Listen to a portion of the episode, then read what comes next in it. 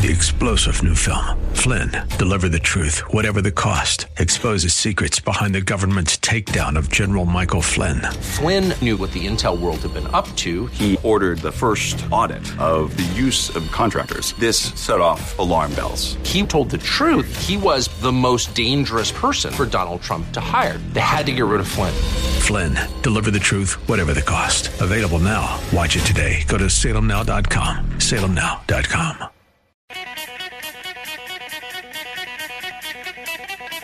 Good, good, good, good.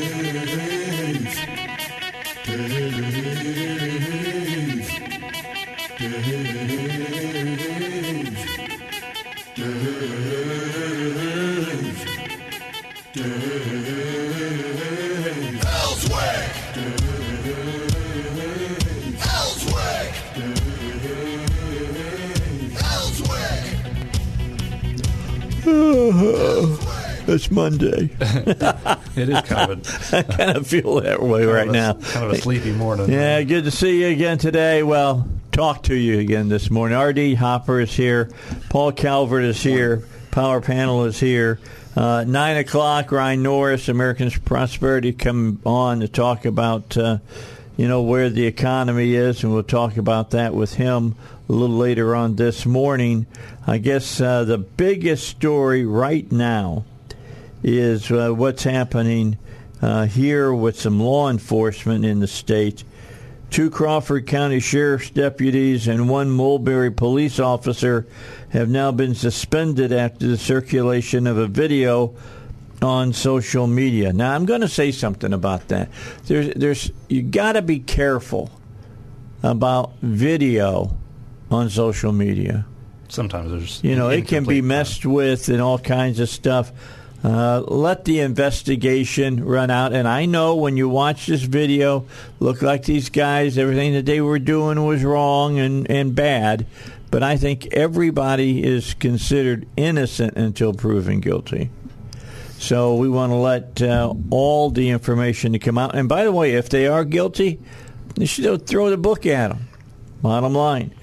Uh, Arkansas State Police has opened an investigation into the use of force by the two deputies and officer in the arrest of a South Carolina man. So uh, the the video is pretty, you know, pretty rough to be honest. And know that if you watch it, uh, lots of language and stuff like that. So be aware. According to the Arkansas State Police, the incident occurred around uh, 10:40 in the morning on Sunday, outside of a convenience store in Mulberry. Do either one of you know where Mulberry is? Oh yeah. Where's it at? On the way to Fort Smith, it's just about I'd say it's 25 miles out of Fort Smith on I-40. Oh, okay. Mulberry, it's right where you cross the Mulberry River there. Uh, it's No, I- I have no idea It's a small town. The main part of town is just about uh, is just about four miles off of uh, off the Interstate 40. There, there's a Mulberry exit. You get off the exit, go south. It's about five miles. How weird is it? I have ne- I have never never, noticed noticed the Mulberry exit. I have not ever noticed it. That's Yeah. that's really strange. I must be in that hypnotic state of driving on A four on I forty at that time. You know, where you're driving down the road, and all of a sudden you look at me, and go, "Oh, I'm already here. I don't remember any of the other stuff I passed." You were virtually asleep for the Yeah, last just hour and a about, just about. The uh, state police investigation was initiated at the request of both the sheriff's office and Crawford County prosecuting attorney Renda Baker. The man seen in the video, Randall Worcester, 27, of Goose Creek, South Carolina, was transported to an area hospital for examination and treatment. Later uh, released and jailed in Van Buren. Now I know where Van Buren is because I stop at the uh, the Cracker Barrel in that area. So I yeah I know what that is. Uh, he's charged with second degree battery, resisting arrest, refusal to submit, uh, possessing an instrument of crime, criminal trespass, criminal mischief, terroristic threatening, and second degree assault. Uh, the Crawford County Sheriff's Office released this statement, quote, in reference to the video circulating on social media, We have requested that the Arkansas State Police conduct the investigation, and the deputies have been suspended pending the outcome of the investigation. I hold all my employees accountable for their actions and will take appropriate measures in this matter. The city of Mulberry also released a statement saying that the officer is on administrative leave pending the outcome of the investigation. The city of Mulberry and the Mulberry Police Department takes these investigations very seriously and holds all their officers accountable for their actions. We will take appropriate actions at the conclusion of the investigation. Governor Asa Hutchinson reacted on social media, quote, I have spoken with Colonel Bill Bryan of the Arkansas State Police, and the local arrest incident in Crawford County will be investigated pursuant to the video evidence and the request of the prosecuting attorney. State Police told KATV the investigation will be limited to the use of physical force by the deputies and police officer. Once complete, the case file will be submitted uh, to the Craw- uh, Crawford County prosecuting attorney, and she will determine whether the use of force by the law enforcement officers was consistent with Arkansas uh, law. No further information is available at this time, uh, but everybody's saying they'll continue to update the story. And I'm sure they will. They've got something they feel like they can sink their teeth into. So they'll be looking at. But again, wait till the investigation's over before you pass judgment on these people. Um, I saw Joyce Elliott was uh, posted something said, "Please tell me that you really didn't do this." All right, hey, Well, keep you don't hold know. your powder dry. I'm just telling you. You don't know how many officers he might have beat up before they were. Yeah, before they somebody did- turned on their phone. Before they turned their phone on, and you don't know if he had the handcuffs on him yet. Whenever it was going on, Well, let me- to try to get him said nude. You just, you just really don't know. Uh, I couldn't tell when I watched it if the handcuffs were on him yet. Once you get the handcuffs on somebody, you pretty well got them subdued. Yeah, you got him subdued at that point. So uh, I don't know if they were still trying to do it, and he'd already, you know, He beat may somebody yeah, up, stabbed yeah. somebody. You never know. It says here again, charged with second degree battery, resisting arrest, refusal to submit, uh, possessing an instrument of crime. I have no idea what that is. That could be a knife. That could be a gun. Billy Club. It could be anything. Uh, criminal trespass, criminal mischief, uh, terroristic threatening, and second degree assault. So that's a pretty long list of stuff that they've uh, they've charged him with. So again, you know, wait until they're done. I know you won't. I know a lot of people won't. They're gonna they're gonna be posted on Facebook. Would you look at this? Can you believe that? And then, like I said, and it's just like RD pointed out, you may not have seen You know, everything yeah, that went down. I haven't watched the video, but the thing is, we- and we need to have that same type of attitude with people who are being prosecuted as well. Mm-hmm. I think a lot of times we we forget to to, to the presumption of innocence. Right, right. So a lot of times people get locked in locked in jail and treated like they're actually criminals prior to their trial, and they're they're locked in with, uh, from what I understand, they're locked in with a with actual convicted criminals. Sure. In jail, which I think is inappropriate. Yeah, they they do they do do that, and uh, all you got to go by is what you're seeing, you know, of that piece of video. And I'm just look. I, I've told this story a million times. Several. This is now. It's been about 20 years, I guess. Uh, Arizona had flooding in uh, Phoenix, and they would show this water going over this bridge. I mean, you would think Phoenix was underwater, and it was one little corner. it was one corner. That's what it was. One corner that they kept showing over and over and over again, and they gave the illusion that uh, that's the way the flooding was all across the city. It was not, and I always use that as a perfect example that uh, you got to be careful that you're not getting gaslit. I mean, it's just kind of stuff that happens all the time. Yeah, if you resist arrest, and there's things you can do to put yourself in a situation like that. We don't know Yeah. what what all he did, but uh, yes, sir, and no, sir is usually a real good answer when you're dealing with police officers. It can help. Yeah, it helps. It helps. Respect goes a long way. I'm not saying that that everything's it- always justified, It and might- I don't know the might help you particulars. It might help keep you alive. Yeah. Well, you're right about that. I mean, but e- even, 'cause even if you're dealing with corrupt officers, the, the fact is that if you're dead, you may not ever be able to tell your story. Well, I know a lot. You know, a lot of people. and I've had people on here of color, and they've all said that they had the they had the discussion talking about with their parents and stuff, and how you know uh, you got to be differential to law enforcement stuff. But that's not just to black people or the, to Asian people or anything. We had that talk at my house. Mm-hmm. If you get pulled over by the police, don't be giving them any guff, son.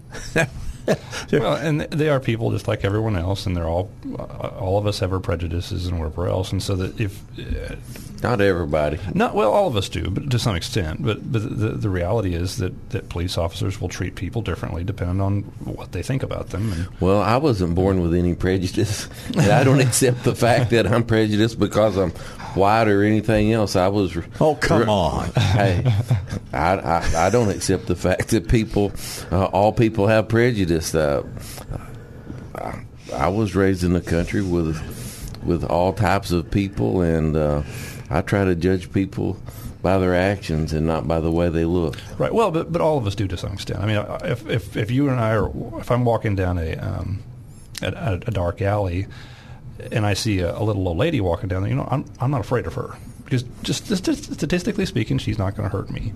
But if it's some guy, white or black, who's in his 20s, that guy's a lot more likely to mug me than Yeah, and than he's the six four and weighs about two thirty five, Sure. and he's Sure, he's and so- all buffed up. So, th- so the reality is that that if anything, I'm going to to stick around the old lady to maybe protect her, but I'm not going to fear her. Whereas the, the young guy might. With I don't- that, with that said, all right. With that said, there are occasions that you may find yourself in bad situations Sure. Yeah, you- with a you're- police officer of, of all things. Mm-hmm. Yeah, I, you know, anybody can be good or bad. I don't fear anybody.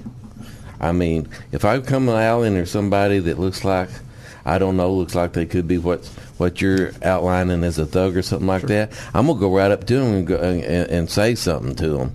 And, and talk to them. I'll tell you, most people, and I've dealt through the thousands of people that I've talked with. Some of the people that looked the worst have turned out to be some of my best friends and teddy bears, appreciate right, right. and appreciate them the most. So I saw that video of you when you walked up to that big old dude and you said, "Here, here's my billfold. You don't have to beat me up." Uh, anyway, yeah, I- you're right. I almost mean, got I beat up before over like a three dollar screwdriver. I refused to to refund with a customer when I worked in downtown Little Rock. Really? Yeah, somebody bought a screwdriver and they went out and tightened up all the mirrors on their car and brought it in and threw it on the counter kind of angrily and said, "I want my money back. It don't work." And I said, "Man, your mirrors look a whole lot better now than they did when you showed up. You're not getting your money What back." what they say? Oh man, he said he's going to whip me and my my family and everybody Oh, yeah. I knew. But you know, uh, I, at that time I probably weighed 110 pounds. All right, let's get our first break in. It is a Monday. Good morning to you, Dave Elswick Show. Chance of rain today. Just know we got that about 40, 45%. Not real heavy rain, just a shower here and there. So uh, keep that in mind. And also understand that we haven't had that much rain in the area. So if it does rain, the roads will be slick. And we won't have any car uh, or road construction over there and where I-30 and 40 come together where they're putting that bridge in. Man, was that a mess over the, the weekend. All right, so we'll talk about all of that as we go on here on the morning show, the Dave Elswick Show, here at 1011 The Answer. David Lucas, you know, he's out there to help you out as far as buying uh, uh, silver and gold, precious metals have have got to be and should be part of your nest egg, about 15% in fact. But how do you go about purchasing it? It's not the same thing as purchasing a stock or a bond or whatever. Uh, do they even sell CDs anymore? Uh, David Lucas wants you to know that at David Lucas Financial, they're ready to help you. All you have to do is ring them up at 501 222 3315. They uh, they work with one only regulated and licensed national wholesalers in the country, so you get direct prices for uh, from a dealer that you can trust. So to get more information about buying silver and gold, uh, give David Lucas a call at 501 222 3315. That's 501 222 3315. Investment advisory services are offered through David Lucas Financial and Arkansas Registered Investment Advisor. All right, some really good news this morning. There's only 12 days to football season. I'm just telling you, I'm ready. thought you were going to say 12 days left in August. No, How about 12 ready to get days. the heat over with? 12 days till football season. We're not that far from Labor Day now. We're, uh, what, uh, two weeks from today? I think that's uh, where we're at right now. So keep that in mind. But, uh, you know, the University of Cincinnati the Fayetteville here in the next couple of weeks, and we'll see. We'll push it come to shove, and we'll find out if all this the pre uh, the procrastin procrastin not procrastinators the guys who got their uh, got their uh, crystal balls out are right or they're wrong because everybody's saying that looks like the Razorbacks going to have a good year. A lot of that's predicated upon they still got they get back their quarterback again. That's something that everybody looks at, and uh, you know we all know that uh, our our coach Pittman is a good line coach, and I I always ascribe to the to the argument that if you can win it in the trenches, you can win it on the scoreboard, I, and I do believe that. So uh, we'll see how they are this year. I mean, look the. Uh, what is it? The coaches poll had us ranked uh, 23rd, and uh, the AP poll was at uh, 19. In in how long has it been since we've been ranked early in the year? Usually towards the end after we, you know, whipped a couple of people. But it's going to be interesting to see how good Sam has his team ready to go. I'm ready. ready to play. That's I'm ready to watch them. I, I am. Yeah. When I go on vacation, which, by the way, guys, let you know that'll be at the end of September. I'll be gone for two weeks, uh, end of September, very beginning of October. Uh, there's two games that they'll be playing during that time, so I'll be watching them down in Florida. There's going to be the game between them and A and M at Jerry That's World. that's gonna, game. No, no. Wait a second. Are they in Jerry World still, or do they play down in at A and M? Where they're playing up here, I don't know how they're doing that this year. And then uh, you got somebody call me, tell me, are they playing in Jerry World? Is that where they're playing again? Uh, Eight two three oh nine six five five zero one, of course, area code. And then uh, the other uh, game, Alabama, coming to Fayette, coming to Fayettenam. We get Hmm. an early, get an early f- feel for this team at that point. That'll Was be a the good fourth shakedown. game? It's at the fourth or fifth game of the season. We got a tough That's schedule tough. this year. I mean, we got a tough schedule this year. Thought it was tough last year? Meh. Nah, I don't think so. It's going to be tough this year. Really is. It's going to be tough. But I'm looking forward to it. I think Coach Pick, Pittman will have them ready, ready to go. But we'll find out. Won't take long to figure that out. That usually comes out in the wash pretty quick what you got to expect. So uh, I think we got most of our offensive line back. I don't know about the defensive line, but if I know Coach Pittman, he'll have those guys ready.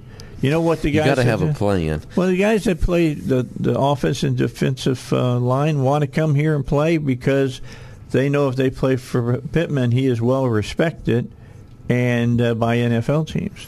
And they know that if they draft you, you're probably a pretty good ball player and you've been probably taught really well fundamentally and uh, you're ready to go. Most coaches have a style. There's coaches that like big, strong teams. Yeah. They can beat you up on the line and, and give plenty of time for people to get open.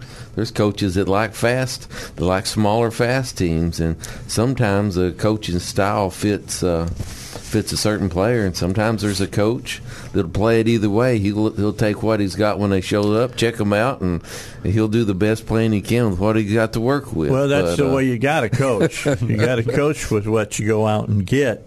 But I'm going to tell you what, that fast, fast and quick stuff hasn't worked so well for Arkansas in the past. So uh, let's get big and let's uh, let's crush them up front. That's the way I like that. That's the way Pittman seems to be. He comes, you know, all that stuff that he did in Georgia. I, I read Bear Bryant uh, biography on Bear Bryant, and uh, it was an awesome book. But uh, I learned a lot about football reading Bear Bryant's biography because uh, You learn a he- lot, a lot about the fit, the uh, the psychological side of football oh yeah, too. that's exactly right. You know, he used to That's teach his linemen. You know what he used to teach them? They'd get in there and they'd knock the guy down, pancake him or whatever, help mm-hmm. him back up. Said, "I'll be right back." Bear until he was like in his fifties. He'd get out there on the line on the practice field, and he'd he'd line up with them and, and ring their bell and say, "Okay, that's what it's supposed to feel like when you hit somebody." yeah, get used to it. we play we play slobber knocker football here. Uh, you know, But- He was he was a big guy and he knew how to knew how to hit. Oh yeah, he was from Arkansas, and and the coaches would say at that time that Bear can beat you with his team, then he could take your team and, And beat beat you with, Yeah. with your team. yeah, well, he was a great coach. There's no doubt about that. And uh, he used to walk, prowl, not walk, prowl the sidelines with that hat of his on, and that became, of course, iconic in and of itself. And I don't understand why everybody hates Saban so bad. He's a great coach. Yeah. He really is. He's a great coach. And I guess that makes you know that everybody knows you're a great coach when they all hate you. All right, let's take a break, get some news for you, then we'll come back. It's Dave Elswick Show. RD's here, Paul's here. So how bad is it? I mean, how bad is it getting along with people who think differently to you than what you did? Uh, well, it's bad enough that now almost half of second year college students say they wouldn't choose to be roommates with someone who supported a different presidential candidate than they did in 2020. A majority say they wouldn't go on a date with someone who voted differently, and nearly two thirds of them say they wouldn't see themselves marrying someone who backed a different presidential candidate two years ago. Those are the findings of a new online NBC News Generation Lab poll of the class of 2025 as they begin their second year of college. Axios is reporting that 73% of Democrat voters polled from the class of 2025 said President Biden shouldn't run again, while 27, uh, 27% believe he should run. 57% of Republican voters polled said they thought former President Trump should run again. That's down from about nearly 70% when Trump ran the first time. How many people wanted him to run? He's down a little bit. But there's other there's other people out there that look like they might make good candidates, so we'll have to see what happens. Well, I tell you what, whenever you look at the differences, you're talking about people not dating or not wanting to be That's room with weird, people. isn't it? Uh, I tell you what, uh, everybody's making everybody out to be an enemy if they don't think like they do. Mm-hmm. But uh, also, the left is getting farther left. Oh, there's no care. I- I mean, when you we'll look at talk a- about that today too. If, if you want to look at abortion and what they try to justify in an abortion, and you look at their idea of government, uh, the- I don't, I don't think. Why would you want to marry somebody like that? I mean, I, I, I'm- I'm not interested in marrying someone who's got that kind of ideology. How old I are mean, you? uh, I'm 40. okay, well, you're not going to get married anyway. you know, I'm just saying. if you haven't Friends found her like that. yet, buddy, I don't know if you'll ever find her. But you're being selective. I suppose. How's that, is that a better way of putting it? Sure. Okay, there we go. But yeah, Nothing wrong with that. so uh, it, it's just it's like the left is getting farther left. I really don't think that. Well, some people on the right are getting way far on the right. Some people are. Well, I, some people that, that the people on the left define as being on the right is not even on the right. Well, I agree with that. because I mean, there's people that that don't believe in authority or don't believe in the role of government. We believe in authority and government. We believe that God appointed government to do certain things, I just- but it's just not supposed to do everything. Well, yeah, that's what I was just about ready to say. I believe in government just not the way the government Well- is right now. Well, we don't, we don't we don't want government to be a landlord. We want them to defend our rights. We don't. I don't want government to. I don't want a mommy and daddy again. Sure. No, I, I don't. I don't. We don't. We don't want them to be a nanny. We want them to protect us from people who want to violate our rights or who do violate our rights. And, and s- unfortunately, so many people they want government to do so much more than that. They want government to to just about wipe their behind for them. Yeah, the propensity of government is for it to grow, and people want it to do more things. And uh, but there's a certain point where it's unsustainable. What's inflation now up costing everybody over seven hundred and fifty dollars a month because all the great things that government's doing that hmm. it wasn't authorized to do to start with. So, we got an extra ten or fifteen dollars worth of services, and it cost us seven hundred seven hundred fifty. people You call probably me. didn't even get that. Yeah, we pro- pro- probably the yeah, the People- benefits was actually negative. People ask me, why is that so high? I say, well, socialism's expensive. Yes, it is. So, it so sure look at the is. expenses of running a business today. And it gets really expensive when nobody has any money for the government to take mm-hmm. from them.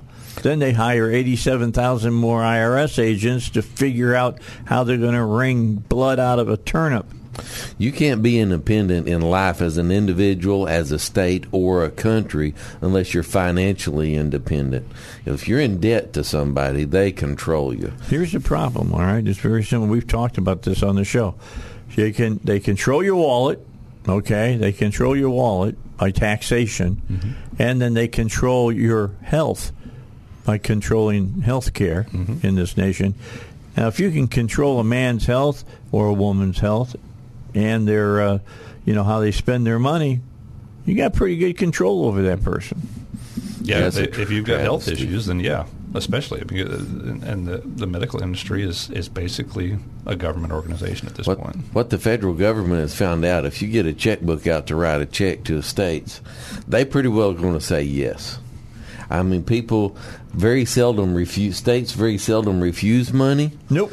and they very They seldom like your money. and they very seldom, uh, uh, you know, reduce their spending and re- reduce their disp- their dependency on the federal government. so that- that's the debtor the- states cannot control their future. I think that's one of the things that we need to work on legislators um, this coming session is to to to to reject some of these federal dollars that are used to bribe the state into passing. They don't want to reject them. They ask for them. I I know in many cases they do, but I, I, I'm I'm hopeful that maybe this coming session we can actually uh, work on on rejecting some of that money and say, hey, no, we're, we're actually going to respect people's rights and, and like for crying out loud, we're not going to buy, we're not going to be bought off to, to pass laws requiring various different different laws, maybe seatbelt laws, or I think there, there's a there's a law Oh, out there yeah. about billboards. It's, it comes down from the federal government that that um, bans billboards in a lot of different places on private property. I hope you're right, but I'm thinking of the tooth fairy right now. you may be right. And that's how they, that's how some of them view the federal government. You know, we'll give you what was it? I think it was was it. I can't, I can't never remember if it's nine million or ninety million dollars they got for making not wearing a seat belt a ticketable offense. Yes. You look at DHS. I mean, DHS spending and the power that they have over people's families and the And they power get- they have. Uh, uh, DHS is out of control. Uh, I- I mean, it's just crazy. So is it- And can anybody rein it in? The only way to rein it in, the only way a government agency can have less power is if they have less money. If you want to reduce the corruption in government, there's one way to do it. Take the money out of it. As long as there are bi- millions and billions of dollars involved, there'll be corruption. And I think that's one of the, one of the big deals. Is we've had bad laws in the books in Arkansas for a long time, but it's only been in more recent years that they've had the funding to enforce a lot of them. So they've got a lot more bureaucrats to enforce a lot of these bad um, laws that, that make it illegal for people to do business and, what, and Well. Biden agrees with you. If you want more money, just hire eighty-seven thousand more IRS agents. Well, they We'll doubled the out where we size. can- you know, they just figured if they can see, get in there and dig into some people's, uh, you know, tax re- uh, Mm-hmm. returns, they can find uh, a few extra thousand dollars per person. Right. How much is that going to cost the taxpayer? Eighty. I mean, It was eight hundred million dollars that they turned over to them. Oh, Eight hundred million. That won't scratch the dollars. surface for that many for that many employees. They got that that. might cover the first year, but that won't scratch the surface as far as longevity. They're going to have to collect. They're doubling the size basically of the IRS. Yep. So if you double the size of the IRS, you just raised our overhead uh, for the next twenty years by how much? Yeah, but they just said that uh, they know that it, it will be successful if they're able to collect an extra two hundred million dollars. Who are dollars they going to collect it from from? from people of this country. Right, so, so they they ra- I think I think they raised the corporate ta- tax, and they hired a bunch of IRS agents. You know, if, if, if You know where I hear they're getting most of them from? They're former proctologists. That, that's what I've heard. They're former proctologists. Mm-hmm. Now that proctologists with guns. I didn't go to them before. Now I'm worried about going. I've seen videos of them training some of them. it looks like they got them at Dunkin' Donuts. Yeah, just get ready. Get ready. uh, they're they're they are liable to have to, Over the next five to eight years, it's not going to be good. they're liable to be just hiring a bunch of thugs. Well, they and- raised their overhead is is what they did, and at some point it's unsustainable, and inflation is going to keep Well, they- spiraling they out of control. it. Hey, look, they kept saying it was unsustainable as long as they believed that they actually had to have the money to do this stuff. Now they don't even worry about it. Those they are- just they just borrow the money whether they got it or not. Why not just sell out some more farmland to the Chinese? Just take more from those old bad companies that provide all the jobs. Well, of course. so uh, Un until they look like they're you know haven't had a drink of water in about three months and they're all wrinkled up and you've sucked out all the life juices from them. Well, the thing is, though, so so you raise taxes on corporations. What do the ta- what do the corporations do? They they figure out how to work around it, or they just they, they rearrange their their profit schedule with the way it looks, and it's like, okay, we didn't make as much money this year. We won't pay even as many taxes as we, as we paid last year. and and how much can, how much more can we make you work for the amount of money you're making right now and get rid of the guy that's underneath of you Sure. so we don't have to pay them Right, and, that, and that's that's another thing is that when you when you push businesses harder from a tax standpoint, then it's more motivation for them to streamline and fire people, basically. yep and, the same, they do same, it Same thing is true with minimum wage. I think is that that you know if if if you can hire someone and pay them low wages, you're more likely to keep them around, even though they're kind of dead weight.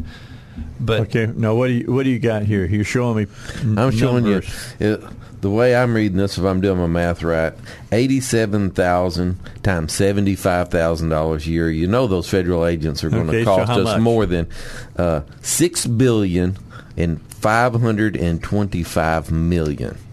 Now, so if if those and a half- eighty-seven, six and a half billion dollars. yeah, six and a half billion dollars. That's just their For, salaries. that's at seventy five thousand. So you know it's higher than seventy five thousand because you know benefits, all the federal benefits and everything. But I always like to figure conservative numbers. But so conservatively, at six and a half billion dollars, that would be per year six and a half billion That's- that's dollars. just their salaries. That's just their salaries. So, uh, so anyway, uh, how much are, is that going to be profitable?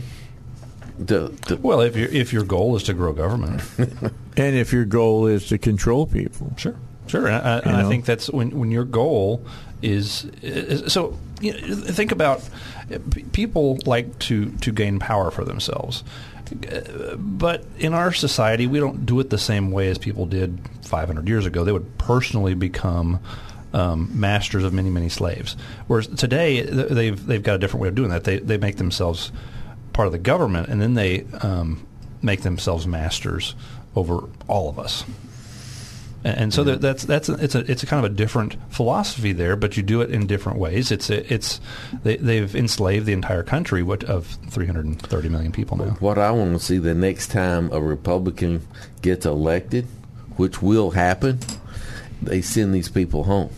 Th- that'll because be- we've seen we've seen government grow. We watched it all our lives, but how many times since Reagan have we actually seen spending? I, I, I don't down. know, and that's one of the frustrating things about what's happening here in Arkansas. Yeah, we're cutting taxes, but I'm not seeing spending cuts. I'm not seeing. I'm well, not that's seeing why government that's why everybody is asking tax. that question about the next uh, General Assembly that comes together starting January 9th is do they have an appetite to cut spending Mm-hmm. you got to cut spending. And, and have we cut Have we cut more taxes than we raise? Is my question. Not yet. Have we cut more taxes? Oh yeah, we've cut taxes, but we can sit here for the rest of the show and talk about Revenue taxes that we've raised. well, just, Revenue So- neutral. exactly. So But it was don't talk- talk to me. But it was talked about on- here on this show back several years ago when they were doing some so-called revenue neutral tax reorganization, where they they cut taxes for for um, for veterans, but then they then they made a new tax for internet downloads, and this this was kind of on the Don't uh, even just- get me started on just this. on the cusp of internet downloads go. becoming a thing. And I think I think the government was looking at that. You know, what, you know, this is going to be something that's going to grow a whole bunch,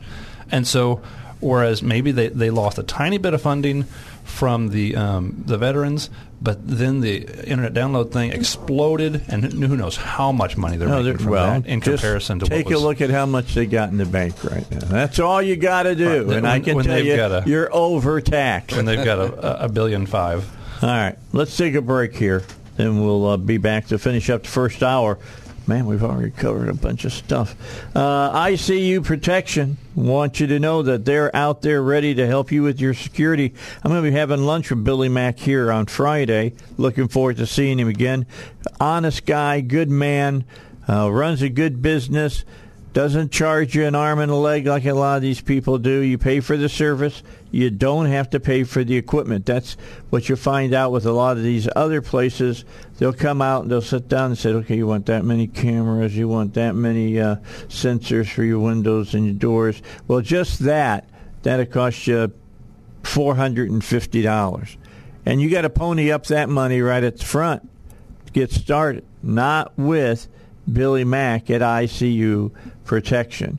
You pay for the service. All of that hardware that goes into your house, absolutely free to you. So uh, talk to Billy Mack about that. He'll get you through it. He'll also talk to you about your home and talk to you about your business. Uh, you'll decide how many door and window sensors you need, how many cameras that you want. Do you want a doorbell camera? Do you need to have a camera at both ends of your building or maybe just one side? All of that can be determined just having a casual conversation with uh, Billy Mack. Give him a call, 501 205 1333. Remember, pay for the service, but not for the hardware. So we were talking about what we were doing over the weekend. Uh, TCM has been showing us like 30, 30 uh, days under the stars, and it's uh, each day they feature a different uh, actor or actress. And on Saturday it was Joan Crawford, and I always feel like you've seen one Joan Crawford movie, you've seen them all. I mean, she basically plays the same character. But they showed whatever happened to Baby Jane. I hadn't seen that in years, and I watched it again. It was pretty good. But uh, yesterday it was Clint Eastwood, and uh, they they showed uh, what was it? Hang 'em High first. Uh, it was the first one I I tuned in for, which when you you study uh, the history of movies, is they say is the the, the disembarkation from the John Wayne character out west to the Clint Eastwood character uh, out west, and and there's a difference. There's a difference, kind of the anti-hero and all that. But that was really seeing seeing uh, Hang 'Em High again was great. Like um, it was based on Judge Parker uh, being over the Indian Territory, and um, Eastwood was a sheriff, and he had to go out and get the the bad guys out in the Indian Territory, which was Oklahoma, basically, uh, part of Kansas.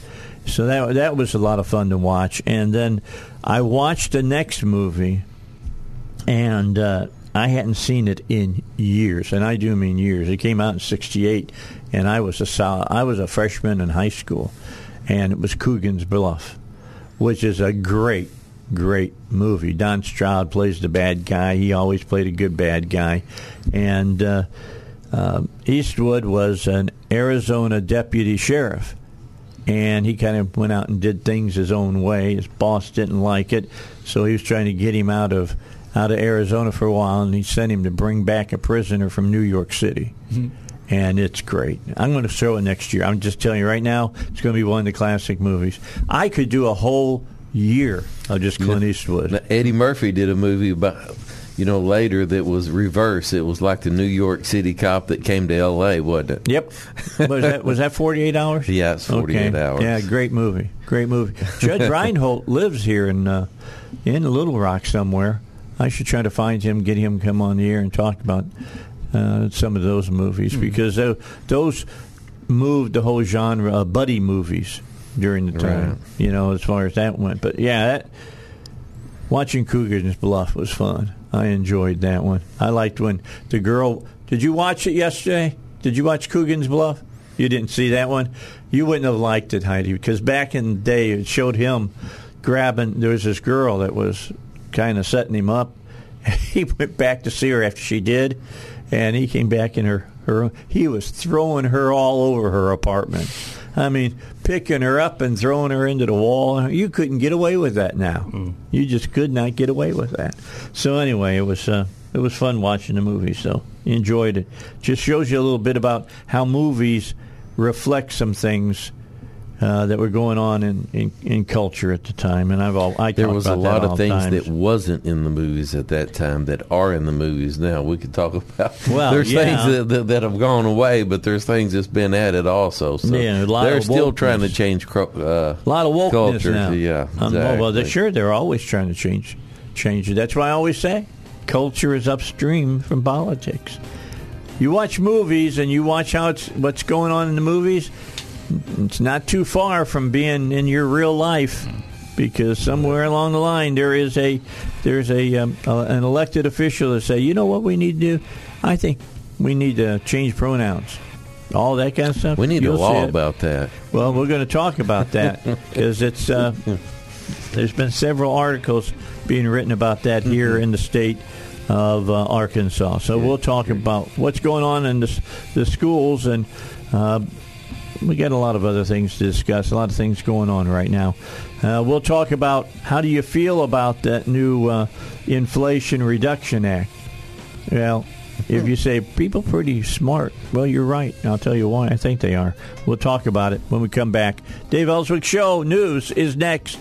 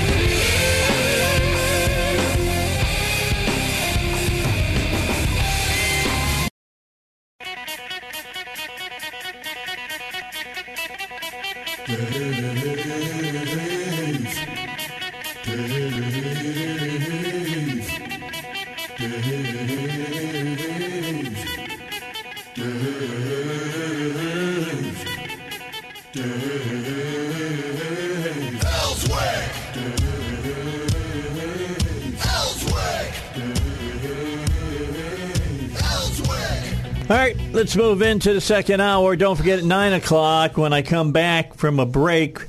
At 8 o'clock, uh, we'll be uh, having Ryan Norris on from Americans for Prosperity. We'll talk about the, uh, you know, the Inflation Reduction Act and does it really do that? And how do you feel about it? And I'm sure Americans for Prosperity will have some kind of uh, information about that as well. So we'll be talking about it. Uh, story on uh, the web about uh, from Conduit uh, News up in uh, northwest uh, Arkansas, talking about problems going on uh, in the school systems up there, about uh, some things that are being taught, and that as a parent, a lot of people, a lot of parents don't know about this. You have some rights that the state legislature gave you. Uh, if you're, it says if you're opposed to the Fayetteville School District surveying your child about his or her sexual identity, developing a gender support plan for your child, assigning an on-campus adult to be your child's go-to person on campus concerning uh, gender identity, or providing instruction on gender identity. If so, tell the Fayetteville School District in writing that you opt out your child from the district's gender identity program as provided under ACA 6 16 1006. Uh, that was passed back in 2021 to give parents and guardians a way to protect their children from the radical left sexualization of children. The law was passed as Act 552 of 2021, SB 389. The lead sponsor was Senator Bob Ballinger, and the uh, co sponsors were Senator Charles Beckham and Representative Mary Bentley, Justin Gonzales, and Aaron Pilkington. The law concerns sex education, sexual orientation, and gender identity in schools, and the law requires the school district to number one, notify parents and guardians of the existence of these programs on sex education, sexual orientation, and gender identity. Number two, provide parents and guardians the opportunity to uh, inspect curricula, materials, tests, surveys, questionnaires, activities, and instruction of any kind related to sex education, sexual orientation, and gender identity. And number three, provide persons and guardians with prior written instruction on how to opt out prior to their child's participation. The parent or guardian has the right to opt out his or her child by notifying the public school district in writing that the parent or legal guardian does not want his or her child to participate in any of the items listed that we just wrote uh, just read to you. The law is not just about classroom instruction. Subdivision B 2 of the law makes it clear the law applies to, uh, applies regardless of whether any of the listed items are offered as part of a sex education class or program or as part of an other class activity or program. See, what happens a lot of times is instead of saying it's just sex education, they integrate it into math. They mm-hmm. integrate it into history. They integrate it into all kinds. It's called a worldview way of you teaching. Just, just immerse immerse kids into something. You don't even have to tell them that what they're being taught.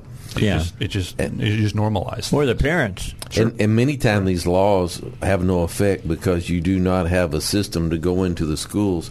You can pass a law, but if you don't have a system to go in and inspect and go in to see what's going on well, and, and see it, the, a lot of times the ch- children are not knowledgeable enough to realize what they're being taught, and they're not they're not they're not with it enough to, to realize, oh, I'm being brainwashed with something here. I need to tell my parents. Always talk to your children about what they're being taught. I mean, Always and, and, talk and to your children. Just don't trust the government. yeah, but it's just sometimes the children are not going to tell you everything. Sure. Well, I'm not on, saying they will. I'm just saying, but, you sh- yeah. that's something every yeah. parent has got to get used to doing anymore. Yeah, my parents did it back in the in the 50s and 60s.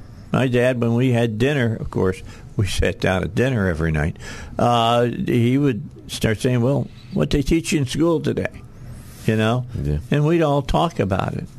Yeah, you bring your books home and you could open up the books and yeah, see what they're anymore. teaching your kids. So, uh, I tell you what. Uh, the one way to do it, I believe, the one way to do hold them accountable is the people having a choice.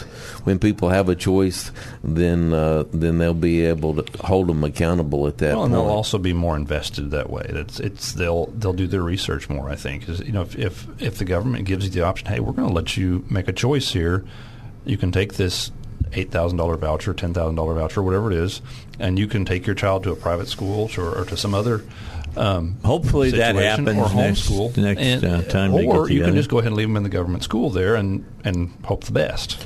On the on the confidential gender support plan from Fayetteville Schools, they actually have a scale in this plan that measures the parents' level of support mm. for their children's authentic gender identity, whatever their Is authentic it confidential? confidential. It's a confidential uh, gender support plan. Oh, so they're gonna they're gonna hide they're gonna hide the information from parents. Oh Like- yeah, definitely. so wow. they actually measure on a scale to one to ten how supportive the parents are of the child's. Uh, they call it authentic gender identity. So then they know how much to hide it from the parents or how much information to share So, with the so parents. by So authentic gender, that means the one they're pretending. uh, yeah, whatever they woke up that that day. So uh, it has nothing to do with reality. I- it- it- so But- I just- just- so they're hiding things from the parents, and if children are trying to hide it from the parents in the schools, then uh, it's a bad thing. You just need a you need you need a choice.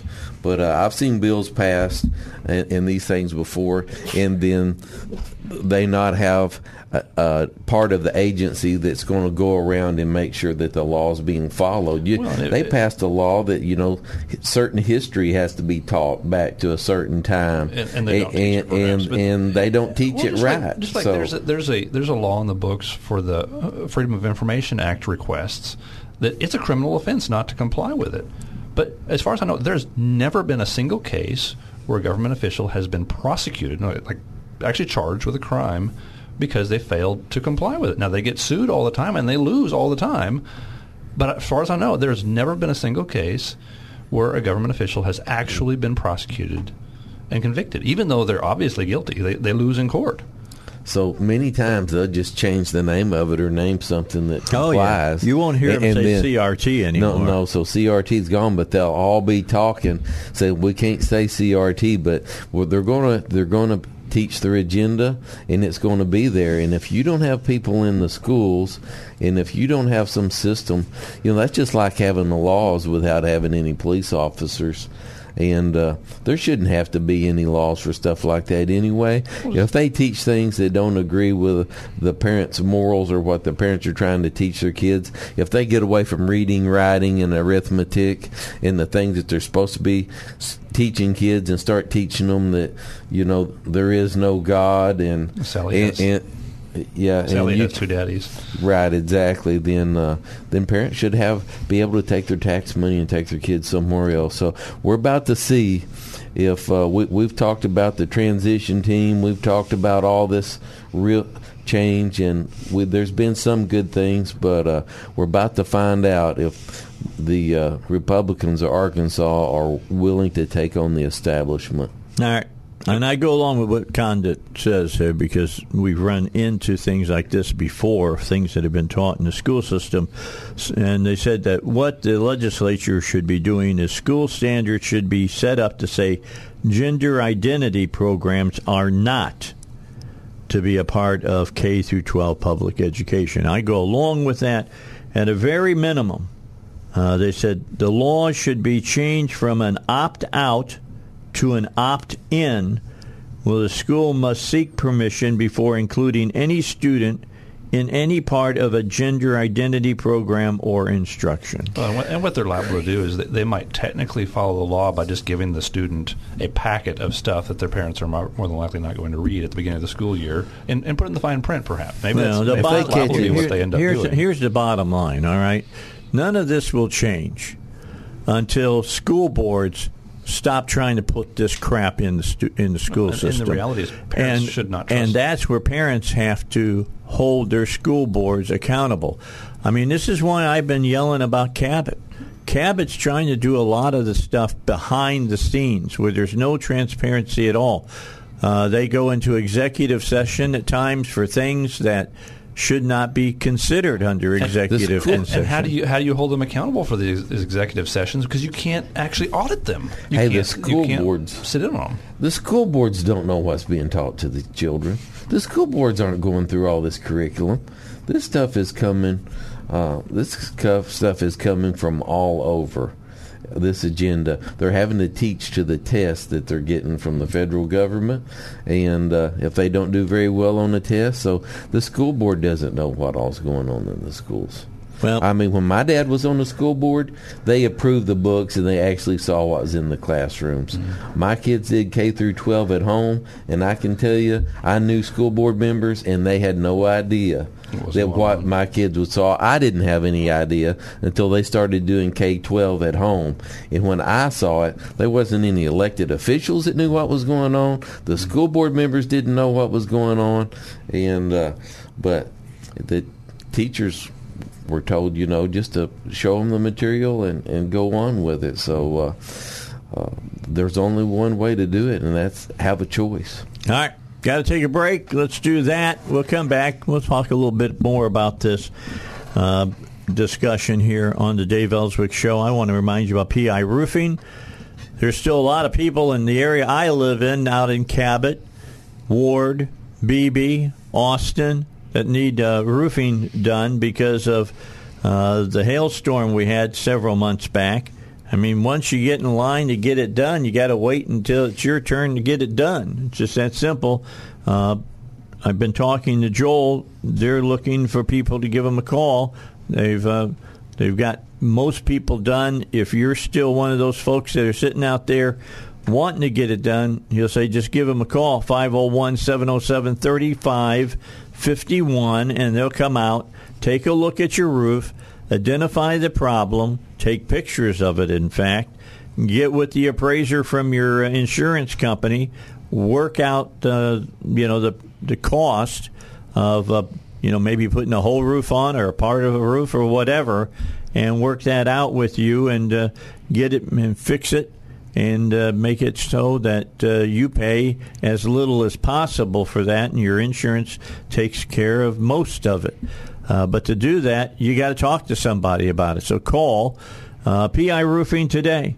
Uh, call them at 501 707 3551 and they'll help you out or just go on piroofing.com that's piroofing.com and they can do it right there on the internet all right back with you again this article is on uh, conduitnews.com and uh, you know they've been on uh, my show many a time this is a good series that they've done about how to get uh, and how to deal with uh, things that are being taught in your school system that you probably don't even know. For instance, uh, in part two of the series, and you can get all three parts of it there on the website, uh, they included a quote from a Fayetteville school teacher who said a parent objected to the school library having the book Gender Queer, but the administration deemed the book was appropriate for students.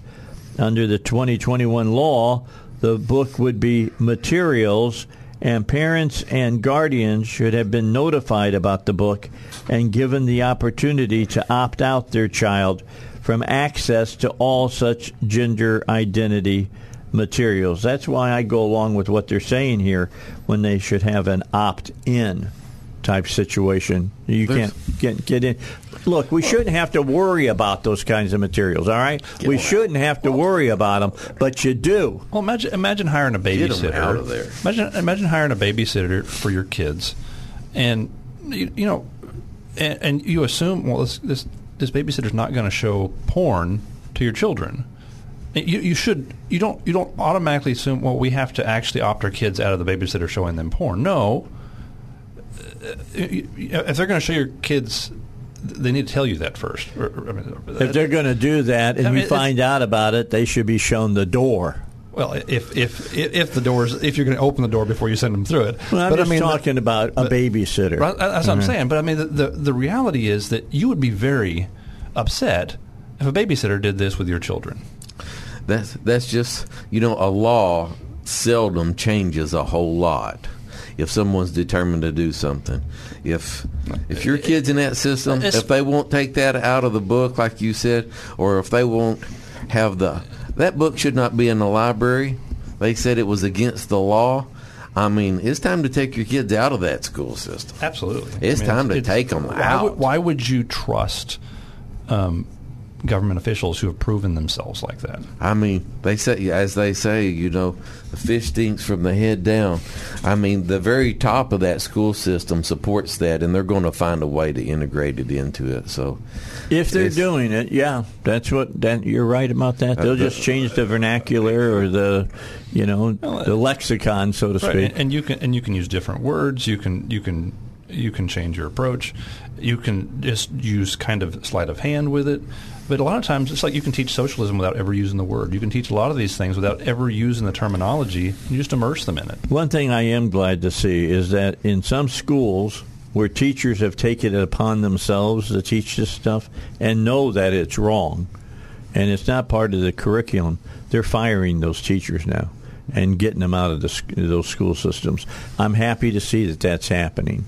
And uh, that's the kind of thing we got to hope that uh, will always happen. but you know, if the leadership supports that type of curriculum, then they're going to fire well, the teachers that fire. won't. Fire. They'll fire, fire. the It's time then to fire the the people that you've elected on your school boards and stuff. You need to get rid of them. Yeah, that's what you got to do. I I got to ask and I won't say what school district, but I'll just say this: should a should a superintendent get a three thousand dollar raise when sixty three percent of your senior class can't read at grade level? Hmm. Should you give them? I mean, seriously, should you give them more money? That doesn't sound like They their should have to success compete. rate, rate is very good. They're going to have to compete. If you've got a monopoly on something, then uh, you can do whatever you want to if you have a monopoly. oh, sure. But if, you, if you're the people only need a cho- people need a choice, mm-hmm. and when you give people a choice, then the schools will have a choice. Either listen to the parents and, and get rid of some of this garbage, or they will take their kids somewhere else. But right now, the parents are getting robbed for their kids' education, and then they have no control of the money once the once they get it taken Right. away And- from and them. Just, sit back and think about this. So I was at, at the Capitol several years ago. I sat down and talked with a, um, a lobbyist, actually. He was actually he was a state funded lobbyist at that time, I think, kind of. But um, and we were just kind of talking about you know how much money is going to educate so called educate these children. At that time, I think the average was eleven thousand per student per year. It's about sixty percent of the of the uh, tax budget and in here in was- Arkansas. But if you sit down for and think education, Of, if you sit down and think about that, e- even at eleven thousand dollars per student per year, so if you've got a class of twenty five students, that's two hundred and seventy five thousand dollars each year. What could you and I do with over a quarter million dollars to educate twenty five students? I mean, I could do a lot more than the schools are doing pretty easily. I think. I mean, it's it's and, and then where is all this money going? How are they spending over a quarter million dollars a year on 25 students every year? you need to be listening to my show, bud. yeah, what they I'm just saying. No, uh, administrators. It's all there available to you, and administrators, FOIs. administrators pile up with, with expenses. You got school buildings that are just extravagant. You've got all kinds of things where they where they blow money. and where they spend the most money is usually where the worst scores are at. But hey, this is just we know what the answer is is take give the parents more say of where that money goes. And uh, we're not going to get it killed, but we need to give people an option. And when you give people an option, then then they will have some say in what go, what I- goes. But if a parent doesn't have an option, if they don't have a choice, then uh, Yeah, you end up with the the monopoly situation where it doesn't make any difference what the what the government is providing, what kind of service they're providing. You either take it or you go to jail. You know, I, I see. There's always people that say, uh, "Well, the conservative test," and, and and they rate all the legislators by this or that, and they'll have all these different tests. Well, hey, my test is going to be the next coming years if they support school choice or not. You know, you can say that you're for more freedom and less government and more parental control over the education system, but let's see it. See it. Let's see it. I I think I think this will be a um, an an interesting session coming up, and I think this is one of those things where parents need to call. You need to call your legislator, not not just parents. You need retired people, young people that are that Do are it now. unmarried. Start calling your legislators, now. and yes, and um, encourage them because the fact is they're going to get hammered by tax-funded lobbyists, i.e., the teachers and the administrators. All right, we got to take a break. We'll pick this up again on the other side. Bill O'Reilly is with us now. let's continue on. We're man, we're moving right along here. We're almost done with this hour. Um, I want to come back talk about something I meant to talk about Friday, uh, and I didn't have time to get to it. Here is a, a, a question: Did you hear what Simmons uh, Arena said on Friday? Uh, that's going to change a lot of stuff up coming up in the uh, uh, spring or early summer uh, for uh, high schools all over central Arkansas. They made the announcement on Friday that they'll no longer do um, school graduations at Simmons because they've had in the, the last year uh, during the graduations they had too many shootings. I think there was three shootings at uh, three different graduations, and they're saying they're just not going to do it anymore. So where do these schools go now to do their graduation ceremonies? I mean, Cabot doesn't even have a big enough football field to do a graduation in, do we? Well, they've got a pretty good sized football field. You just have to do one. Not for Thursday. parents and everybody. Yeah, you just have to do one of them Thursday night, one of them Friday night, one Saturday Do night. do three, four nights in a row. yeah, just You know, them up, do four nights that, in a row. no. I, yeah, I don't know how they, I don't know how they're going to do. I mean, A through D graduates Monday, and uh, D through I goes to. I, ha- I have no idea how they're going to do this. I just know that I saw where one high school uh, said that they were going to Barton. And I can think of a lot of places I would go to before I go to Barton Arena. And uh, number uh, number two is over down at UALR uh, at their arena down there. They're saying they're, they'll do uh, graduation ceremonies, but that seems like if you're trying to avoid shootings, that's like getting out of the frying pan and into the fire down there. They, they Who- got all kinds Who of was doing shootings. the shootings? Was it people coming to the graduations, or was just Yeah. in the streets They're in the not sure. neighborhood? I don't know if they even know. To be honest with you, I mean, you I have to know if know. identify the problem and Yeah. where the problem's coming from. Well, they identified the correct it. problem. Some people are shooting. Okay, fine. We just won't do it here. All right. So Yeah, they're going to still have concerts. They Yeah. not have shooting. They have shootings for no, they graduations, but Yeah. not concerts. they haven't had any that I it, know may, it may just be that we, you've got um, situations where we, they, they figure, well, this guy's uncle is going to be showing up to that graduation, so it's a good opportunity to pop him. That's crazy. Who knows? Well, I- mean, it's concerts are a little more random, but the I didn't. I didn't. I didn't say that it was you know Logical. smart or logical. It is just the way it is anymore. And uh, Well, and the parking is. if you're when you're when you're voting for mayor, you need to be thinking about those things. Well, I, I assume the parking around Simmons Arena is um, a lot of times you park it on the street and and around there, so it's you you Park walk in the back alleys in some Yeah, areas. you, you may you may end up walking quite a ways, whereas uh, like at Barton Coliseum, that's at the fairgrounds, right? Yeah. and then so I guess you can park within the perimeter. Well, not But- yeah, not always. But inside always. Barton Arena, not the best per- place in the world. Let me tell you that. You can still smell the elephants when they used to, when they when they used to bring the circus there. what can I tell you? Wow. And it's- but uh, yeah, I I just folks, we got a real problem. I mean, you got a real problem. You can choose whether you want to come to you know Little Rock, uh, the shop, or whatever.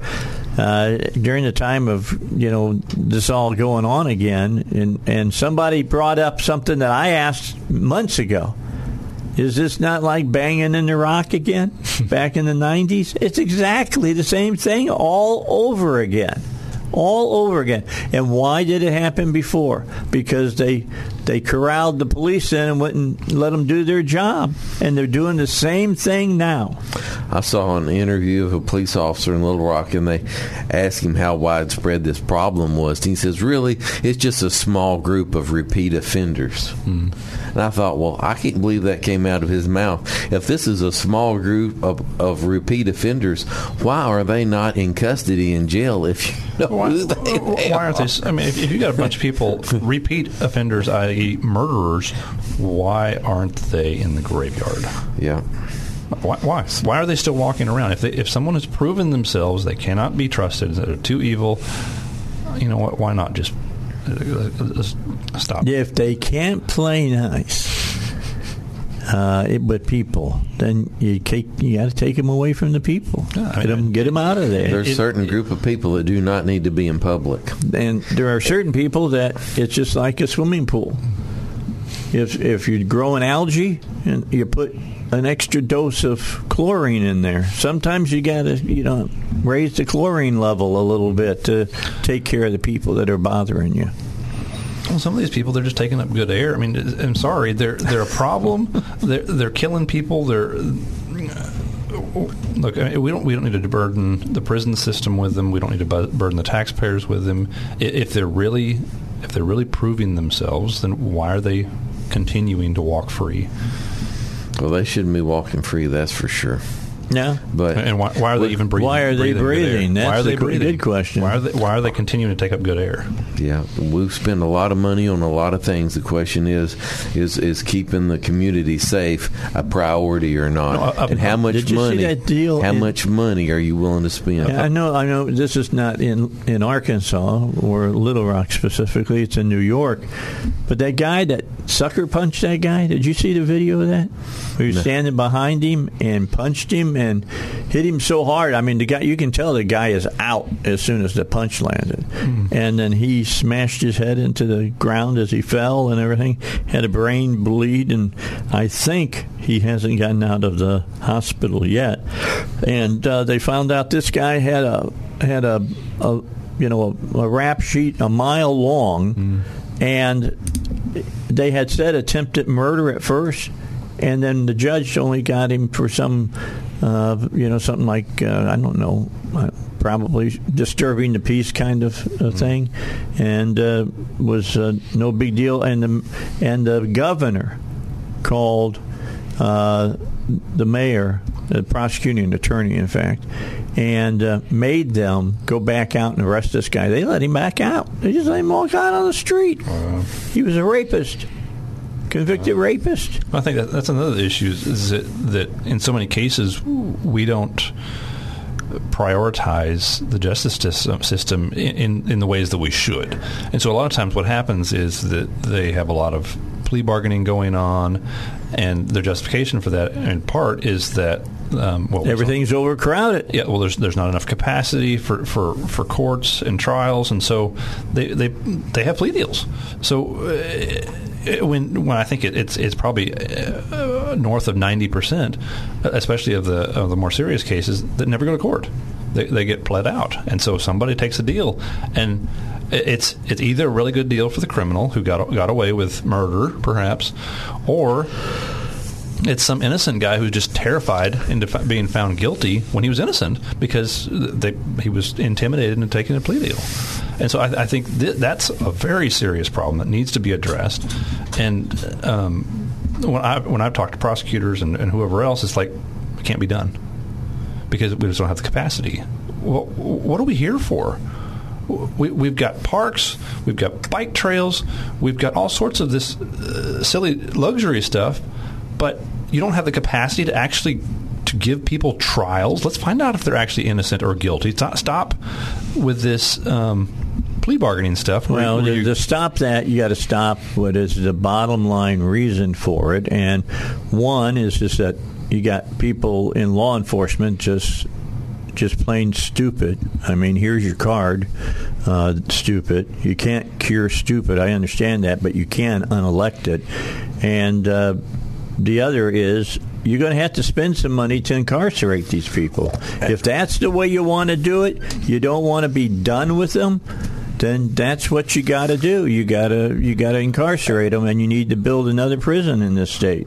And the root also, you you have to put the blame, some of the blame back on the public school system. Also, we were just talking about that. If you teach people in school from a very early age that there is no God and everybody came from a bowl of soup, and and we're just animals and anybody else, and you you you break up the family on purpose. You destroy the family by incentivizing people not to get married or or to get divorced because of tax advantages. Then, uh, so if you destroy the family and you destroy religion and the foundation of where right and wrong comes from, you do not have a functioning society, and it, that is it's No, I- by design. I, I think by that, design. I think that is a huge part of it is the fact that we don't have a, a functional.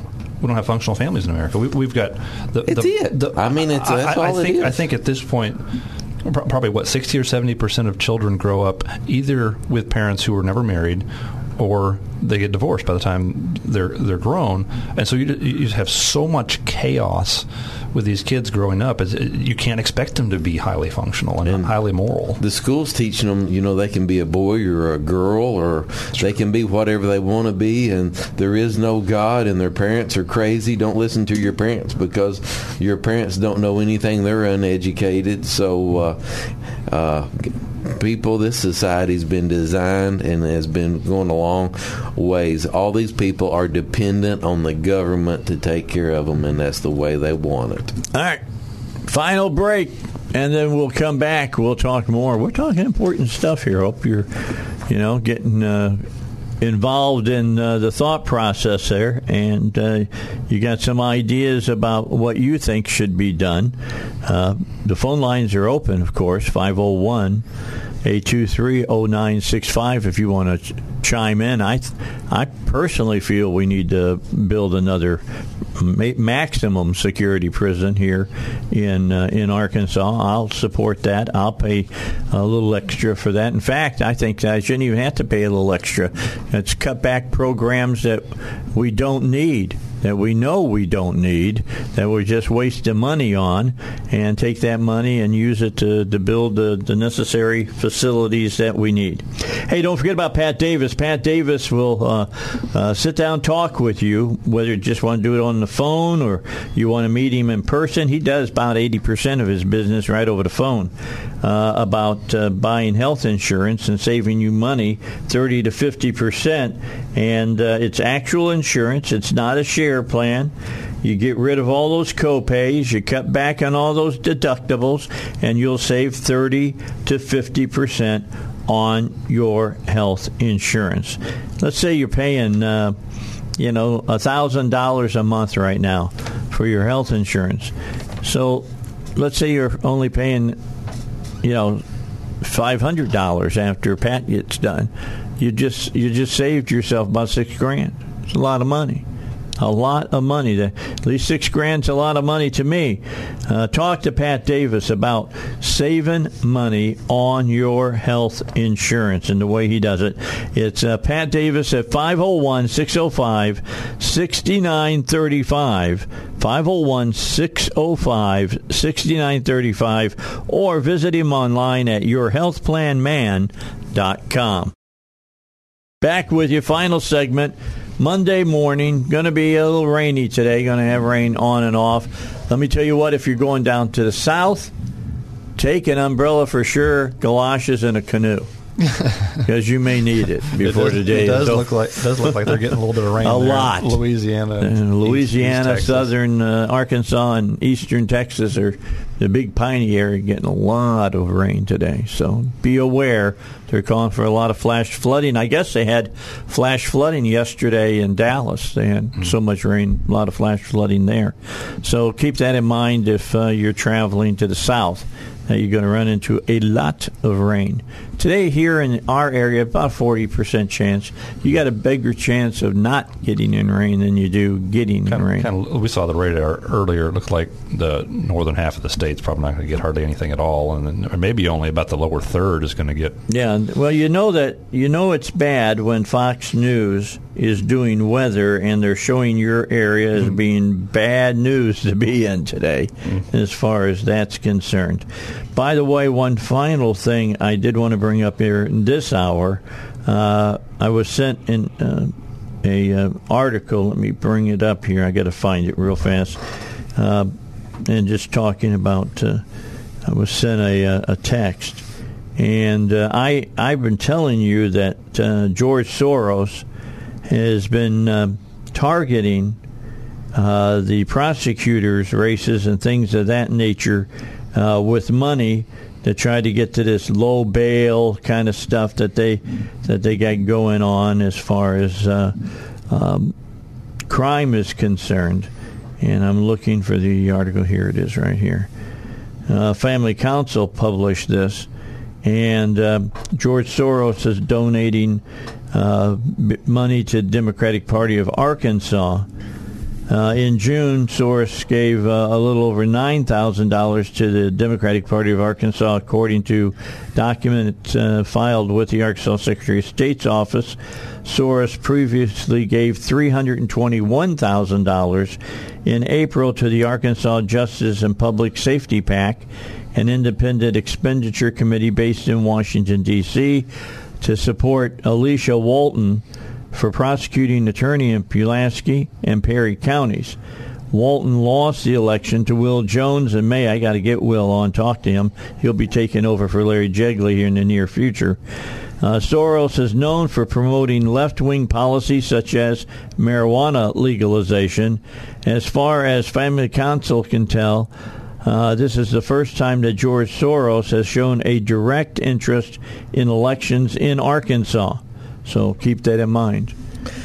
I think they're going to go after Secretary of States because they have so much pow- power over elections. So if you get the Secretary of State's office, then you can start affecting how the polling positions are run and the voting centers are ran in Arkansas. So watch out for these people. They they want to disrupt the election system. They want to. Soros disrupt. does not like America.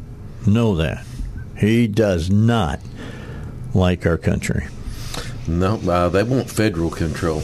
Is what they want. I believe that the reason that people want to defund the local and state police is because they want a federal police they can control, like the uh, Justice Department. I think that's kind of similar to the, the, the gigantic businesses. Is that giant corporations are a whole lot easier to control than small businesses, and so you, what what you end up with is some of these corporations have practically become government agencies in some respects, and they're they're kind of an incestuous relationship where you have um, the the the, um, the, giant corporations um, funding a lot of campaigns in, in, in many cases and and they're they're having huge influence on legislation and and some sometimes these they they will um, lobby for, for regulations that will drive out their competition or make it harder for their competition to stay afloat float and then um, and they can they can make convincing arguments to legislators who are there just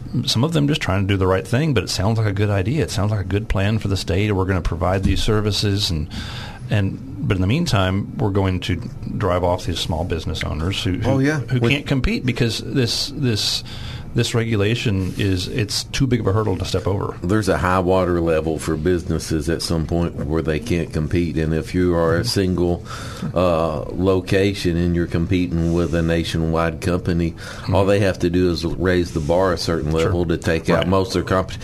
It's happened in meat packing plants, it's happened in dairy farms, mm-hmm. but you know the ideal situation seems to be Paul is whenever the phone companies and the internet companies and all these companies can just go to the government mm-hmm. and get a contract and mm-hmm. then just uh, get a monopoly, then just give us the surface we need, and uh, they just deduct it out of our check. Right. Well, and so so an example of this is so so I think it's Uber and Lyft these these ride sharing programs. They were having a little bit of throw kickback from some of the local cities because the taxi operators didn't like having to compete with them.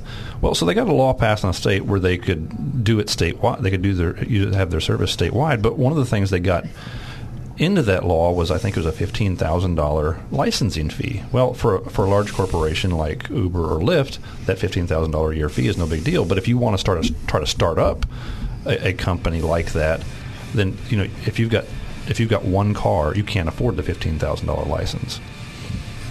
All right, that wraps it up for today. Just some of the things that are going on in your neighborhood and in your state here on uh, the Dave Elswick Show. RD, we thank you for coming in today. Thanks for Paul, thank you for coming yes, in as well.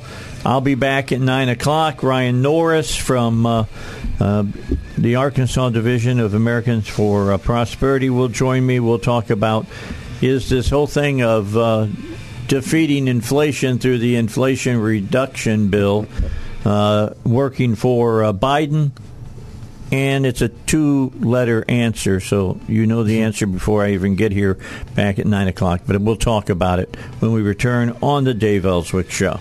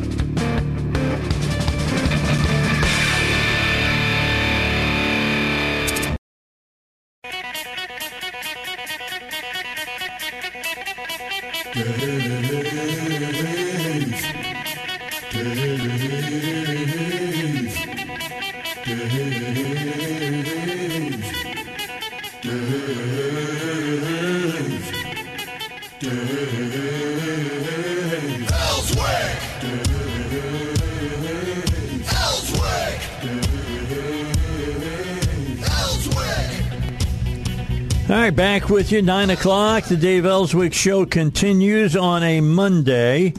And uh, joining us today is uh, Ryan Norris. Ryan, of course, is the um, Arkansas State chapter leader of, you know, Americans for Prosperity.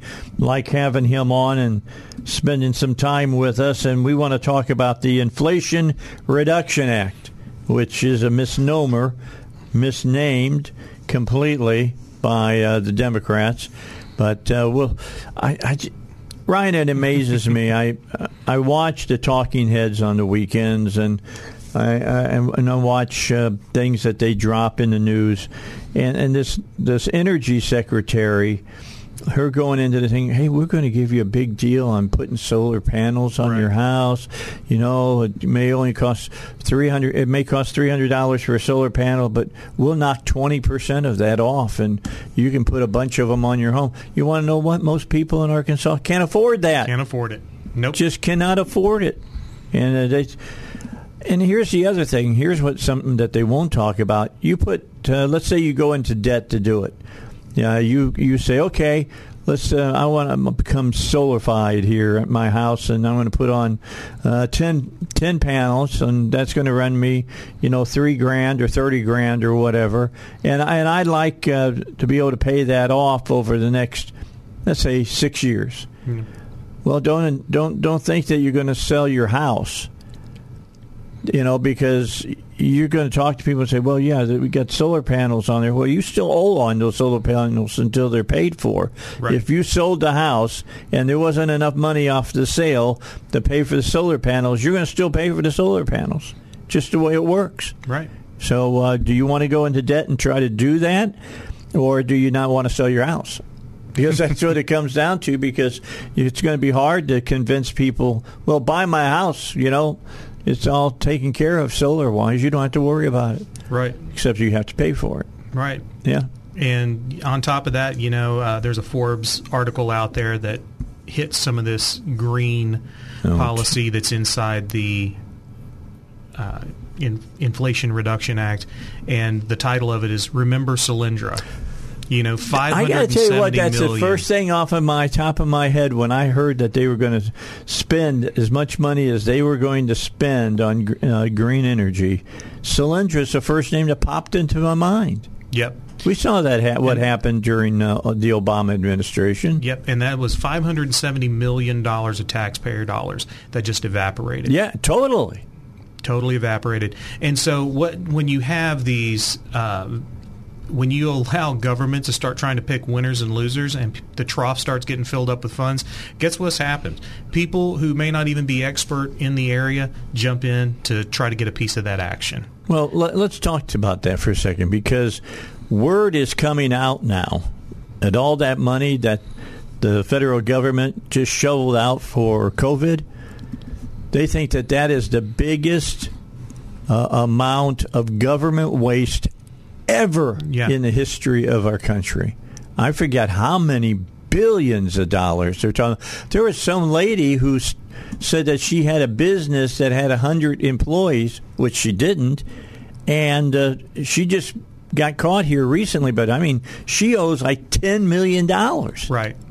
Right. And there are other scenarios too that, you know, they you know, I'm I'm all for if government breaks it, government tries to fix it. And government did break our economy. But the way that it went about trying to fix it made made the Made it worse. Made it worse.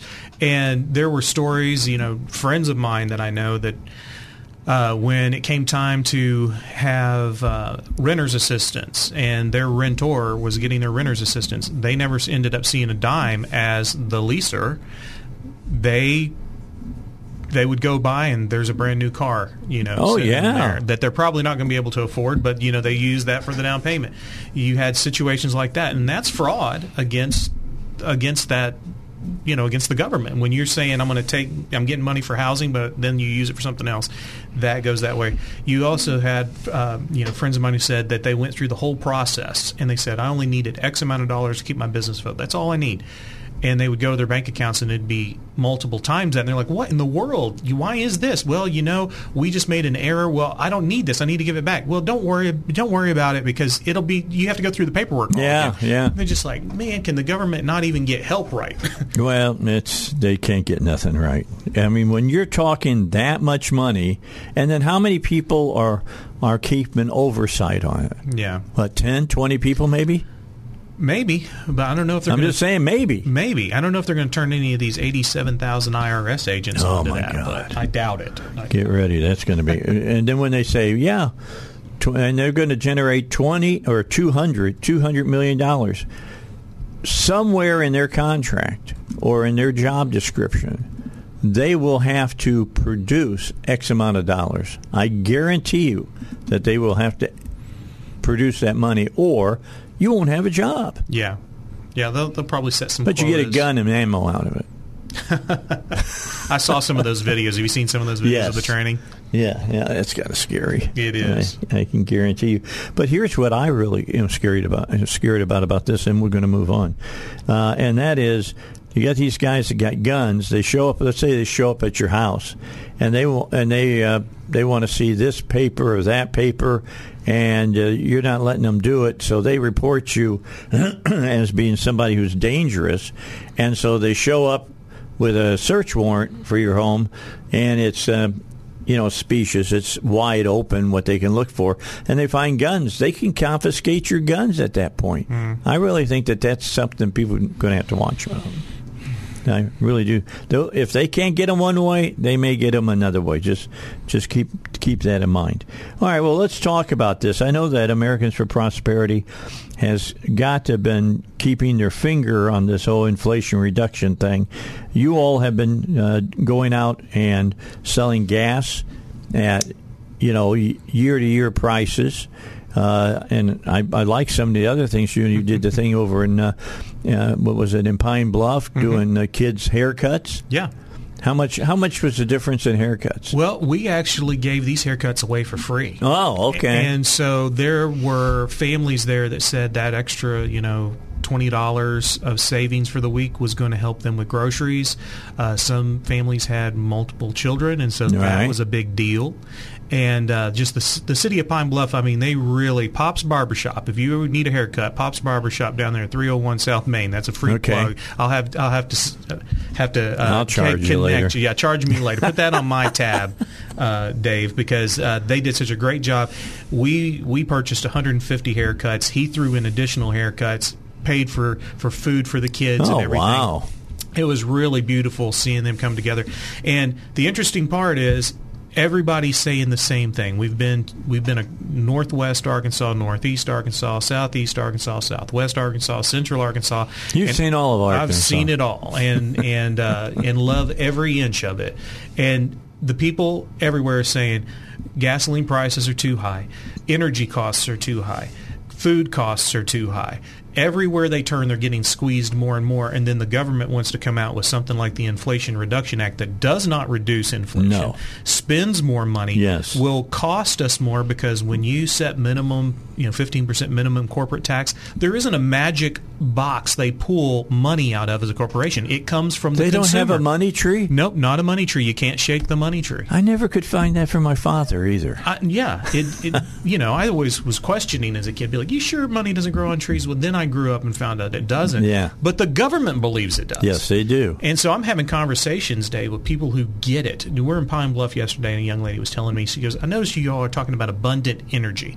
And for us, what that means is we need all energy options on the table. Energy is one of the ways we have brought our civilization out of poverty.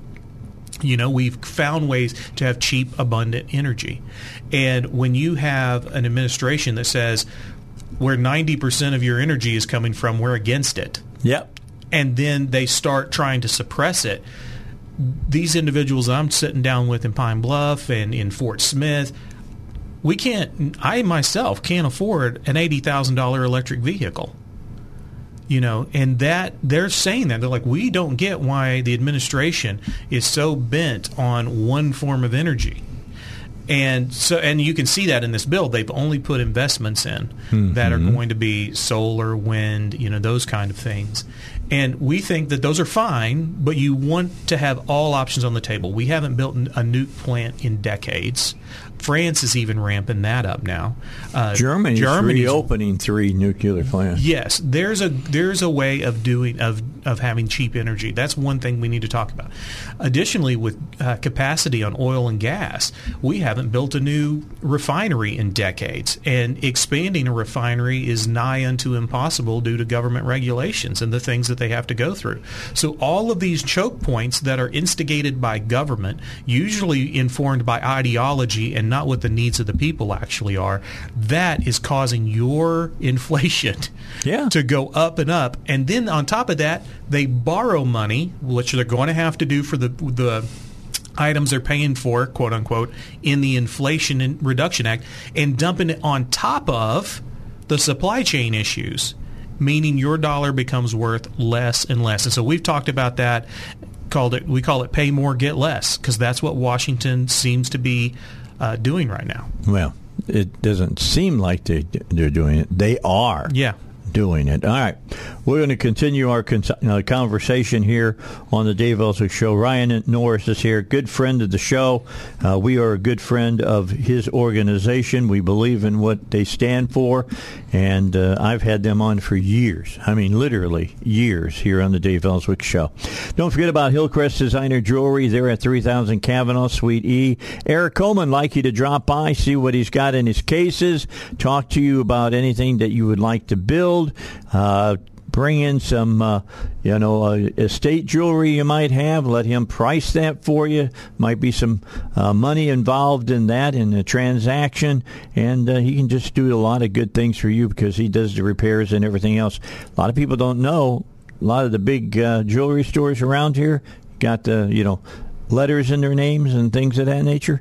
They go to Eric for all their repairs. That's Hillcrest Designer Jewelry, 3000 Kavanaugh, Suite E, open Monday through Saturday, 10 to 6. And you can call them at 501 246 3655. Americans for Prosperity, Ryan uh, Norris is here. He is the state uh, spokesman, chairman, potentate, whatever you want to call him. Uh, he, he does not wear the buffalo hat with the, the horns on. No, it. I don't. I'm okay, he doesn't. He doesn't do that. But uh, I wanted to have him on because I knew that Americans for Prosperity had probably sat down and took a look at the uh, Inflation Reduction Act and broke it down in bite-sized pieces to kind of help you understand what's going on. So I'm going to kind of turn this over to him and. Uh, are there any good things we see in this piece of legislation?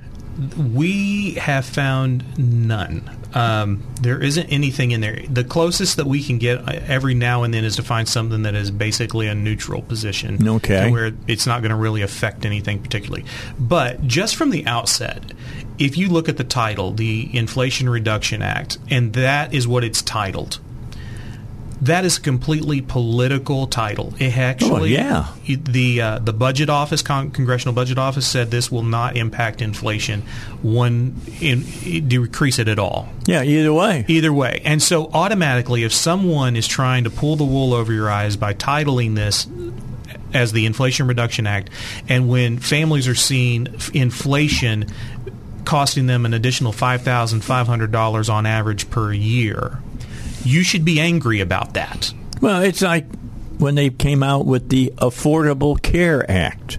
Right. It wasn't affordable. Right. And it had nothing to do with care. Right, and they've even have some of that in this bill, trying to expand it and do additional uh, spins on that. And the spins that they're talking about are going to be about a thirty thousand dollars per year per person they add, when traditional private insurances are about seven thousand dollars. So even per year per person. Right. So you're looking at this, and you're saying even when they try to do good, government still can't do it at a cost that the free market can Oh, do. of course not. You We've know. always known that. Right. And so you should be angry one about the title because it they're trying to pull the wool over your eyes. You should be upset about that. And then the other piece is just the spins themselves are going to add to inflation. There we are 30 trillion in debt and it's rising on every day. They're going to add additional billions, hundreds of billions of dollars on top of this. And that's either going to be through debt that they borrow from other places or money that they print. And when they dump that money into the US economy, your dollar and my dollar is is devalued more. And so it's going to actually, we think, have the reverse effect than what the title says, that it's going to increase inflation and not decrease inflation. Well, the more you dump more money, free money basically, into the economy, the worse it gets. I mean, Manchin just drives me crazy because the first time that he wouldn't vote for this kind of legislation is that he said you can't bring down inflation by putting more money into the uh, uh, you know into the finances of the United States. And he turns around and he votes for this, Yeah. and it's doing the same thing. Right. Exactly the same thing. Right. Well, he he had to find a party loyalty vote that he could handle before the midterms. I guess. And that's what this is. This is basically an attempt to kind of triage uh, the the negative uh, sense that is out there across the political spectrum. That they're not doing anything. That they're not doing anything on it. And so not only are they not doing anything, they're doing things that are actually going to make the cost of living increase Yeah, in make our it worse. Yeah. And then you look at things where they're saying, okay, well, we're going to get those greedy corporations and put a 15% corporate minimum tax.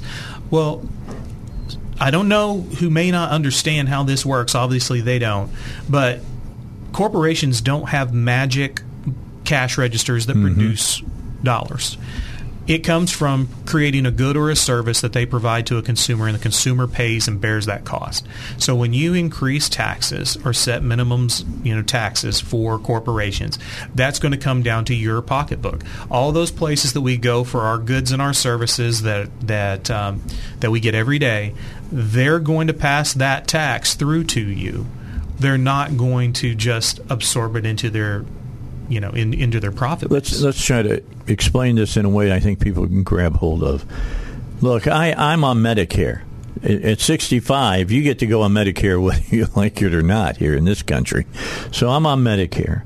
And they just made an announcement that if you're uh, over 65, if you're a type 2 diabetic, they're freezing the cost of insulin at $35 a vial. yeah. Okay, so um, the only people to get that break, though, are people that are 65 years or or older. Yep. Well, to make up for losing that money on the 65 and older, they're just going to make the people who have insurance that are younger than 65 pay more for Right. theirs. And Dave, my daughter's a type one diabetic. She's she has she needs insulin. Yours is going to go and up. so mine's going to go up. And uh, you know, that's just the way that's the way that it's going to be because this doesn't touch prices for any anyone else other than the Medicaid. That's right. And so you're right. This is going to make it more and more difficult for those that are actually, you know, that are that are in in the market in their younger producing years. It's going to cost you more. Well, let's talk about when they say that the federal government, using their muscle, read that power, uh, will negotiate these new drug prices. There's no negotiation involved when you deal no. with the government. They tell you what they're going to pay, and you take it or leave it. Yeah, and then be like, or you can talk to my 87,000 new IRS agents. Yeah. You know. So so yeah, so it's one sided. You know, going to definitely be a one sided uh, situation there. The costs will get passed on, or the supply will be decreased. You know, that's the way that that will be that will be handled. Um, so again, not good for the consumer, not good for the average. Uh, you know, for your average uh, Arkansan or American. Yeah, ab- absolutely not. It's absolutely not. I mean, you listen to Buttigieg. Just buy an electric car. Why don't you just kiss my shiny white you know what? That's the way I feel about it. Right. I mean, who are you to tell me I got to I've got to buy an electric car? Right. And even with the subsidies that they're talking about here for the um, electric vehicles, you're we're still not going to be able to afford them. No. No, and, rich people will be able to afford them because they're going to give them a break. And in reality, many of these electric cars, it takes two to three years to even receive it because they're behind.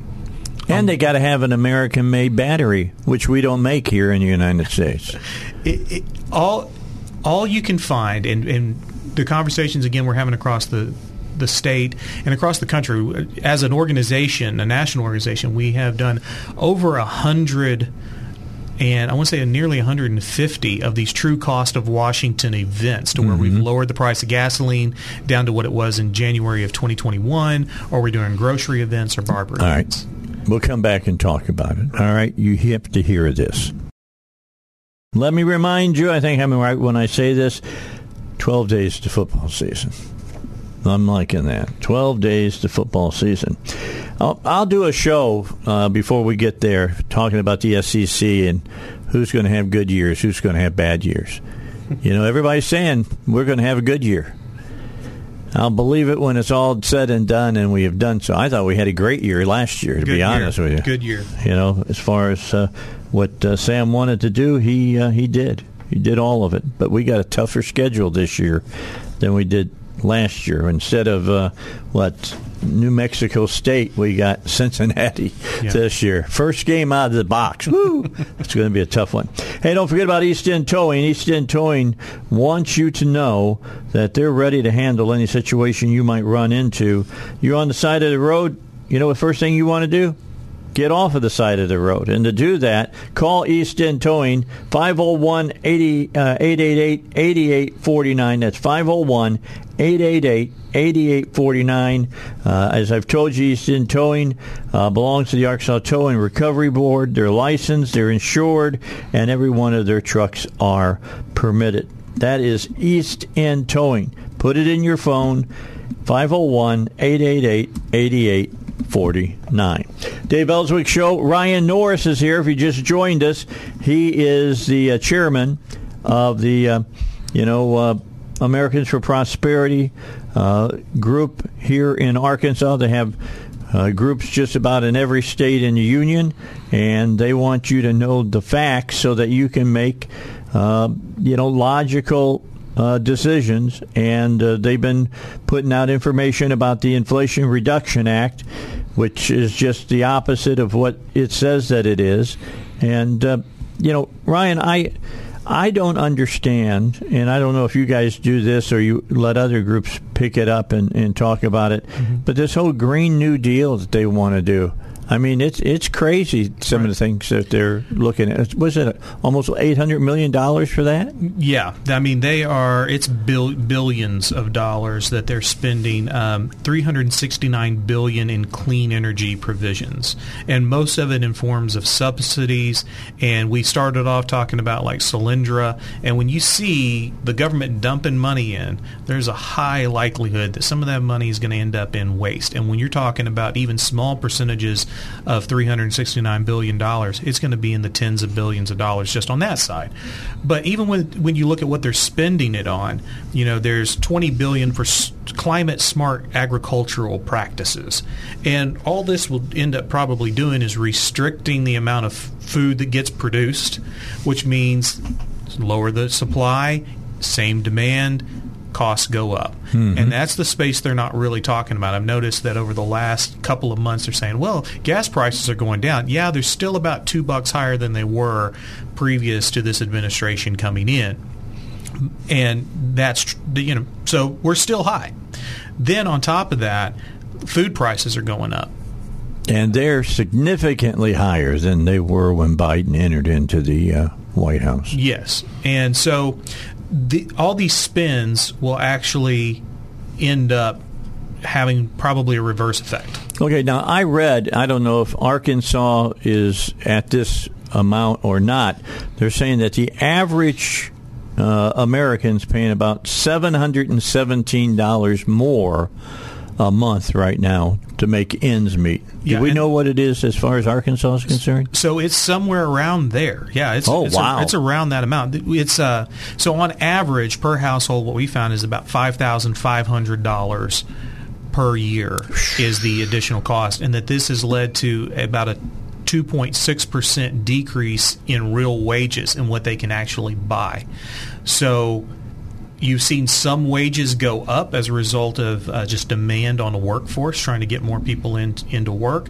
But now, when you, even with that additional money that you may be making per hour, inflation, the cost of items that you use every day, groceries, clothing, you name it, it touches all the way across the board, is exceeding that amount that you're getting. And that's the stories we're hearing across the nation. Again, uh, AFP's done over nearly 150 of these events, talking to people in all across the states, and and we're finding that out. 62% of the respondents that we've talked to say that they're experiencing hardship due to increased prices. Um, they're seeing shrinking. They're shrinking amounts in their of their their budget, and they're making trade offs. People didn't go on trips with their family this summer. Uh, people are saying, you know, we we used to be able to run back and forth to town when we needed to. Now we plan out our trip to where it's a day you know, kind of reminds me back in the day. My grandparents talked about how they they used to load up in the buggy once a week, and you went into town, and you'd be in town all day long, Right. come back late, late at night, and uh, so. All of that said, you can see what we're learning at truecostofwashington.com, truecostofwashington.com. See some of the stories that we're collecting from real people who are struggling. We had a young uh, young lady who in Fort Smith, she had a van and we started talking to her about, is this going to help you out? She goes, yeah. She goes, here's here's my story. This van here was specially designed for my nephew who has a cancer and goes to uh, Arkansas Children's Hospital for treatment. And because of the placement of his cancer, he has he needs to lay down or it's very uncomfortable and painful for him. We haven't been able to use this van because of the cost of gasoline and his last several treatments have had to be in the most uncomfortable mode of transportation. And so did anybody in Washington think about that?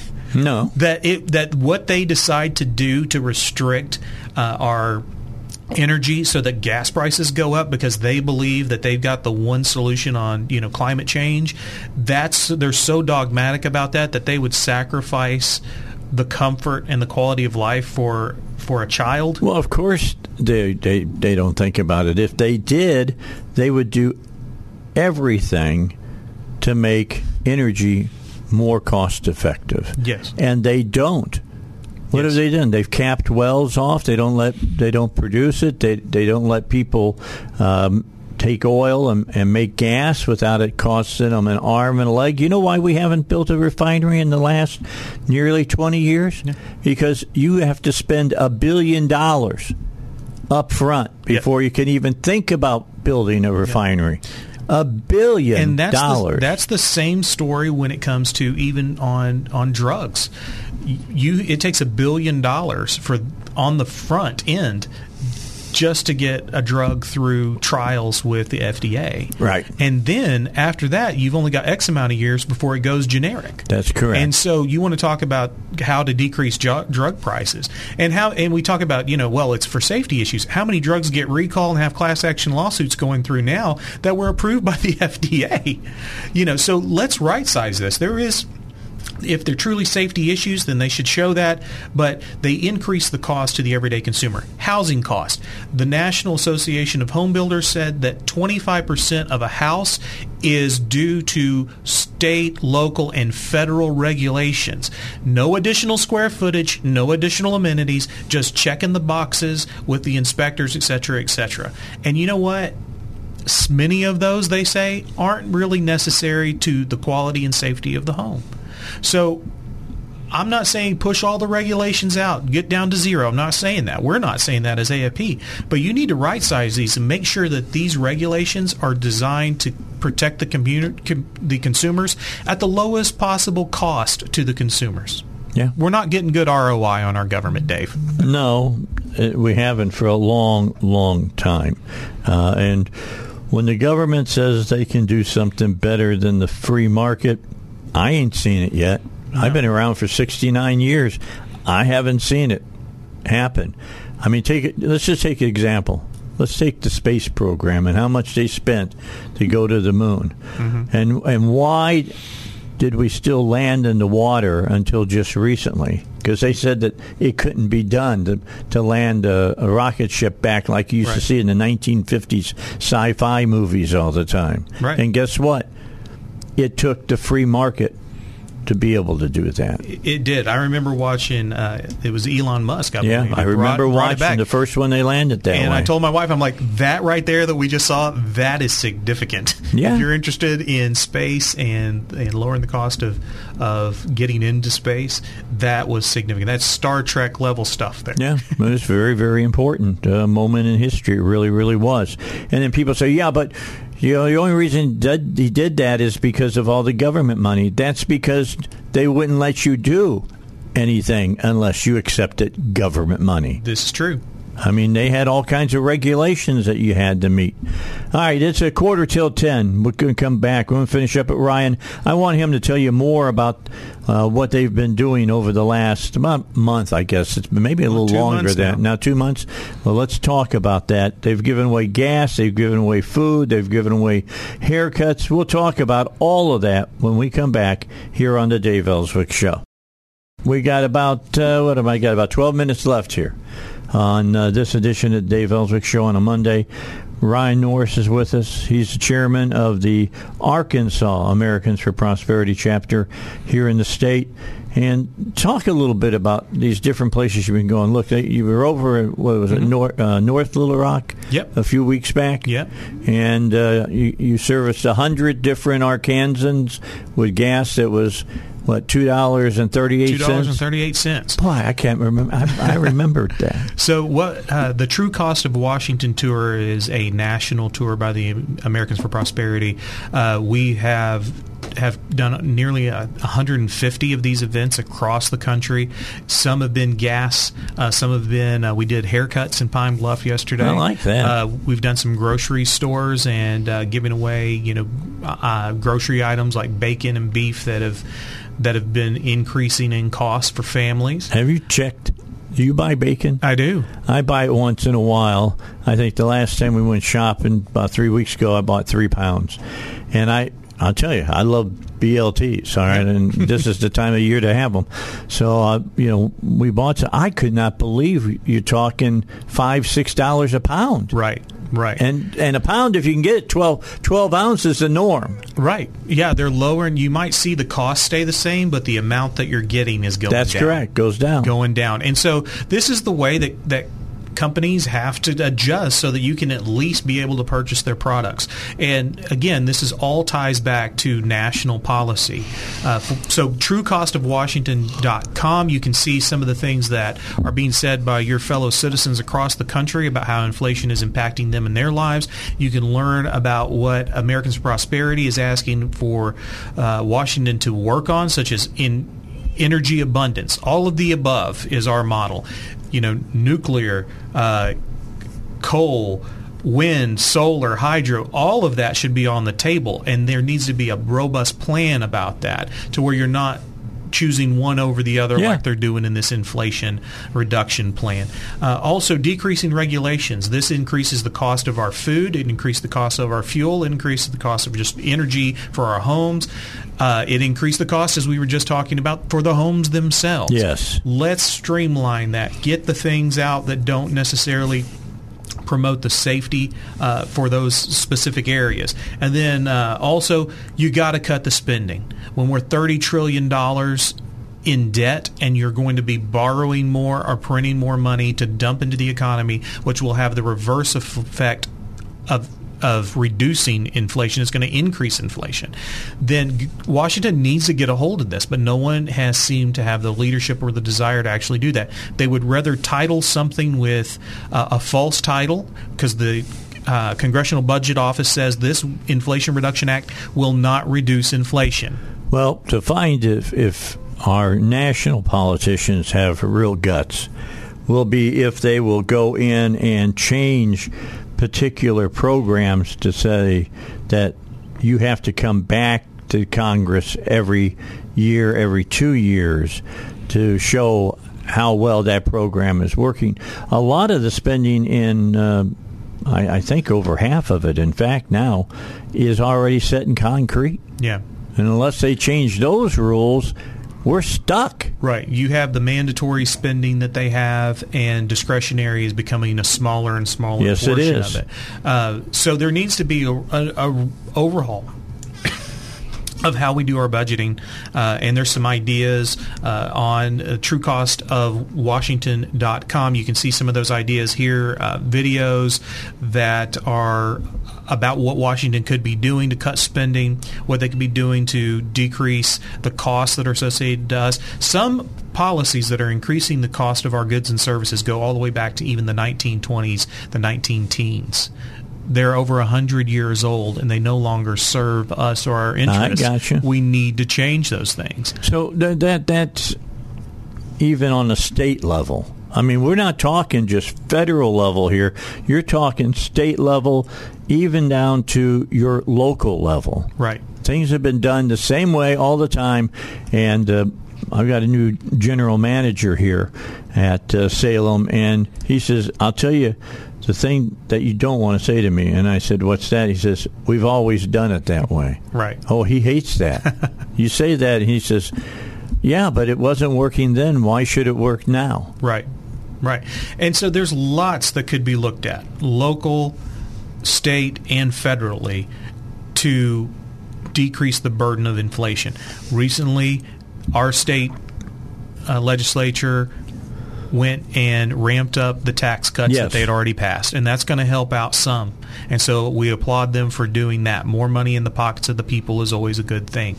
But there's so much more that could be done to help get people uh, able to participate fully in our state economy. There's licensing that could be looked at. Lord have mercy. There's permitting things that could be looked at. There's just regulations that people have to jump through to become whatever it is that they feel like they have the skill set to become that keeps people out of out of the market. And so that needs to be talked about.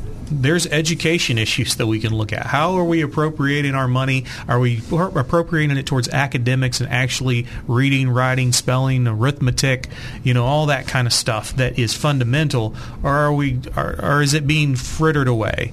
And taking a look into that. Um, just all the way across the board, citizens need to challenge their government because government incrementally just keeps expanding its scope, expanding its scope, boiling the frog one degree at a time.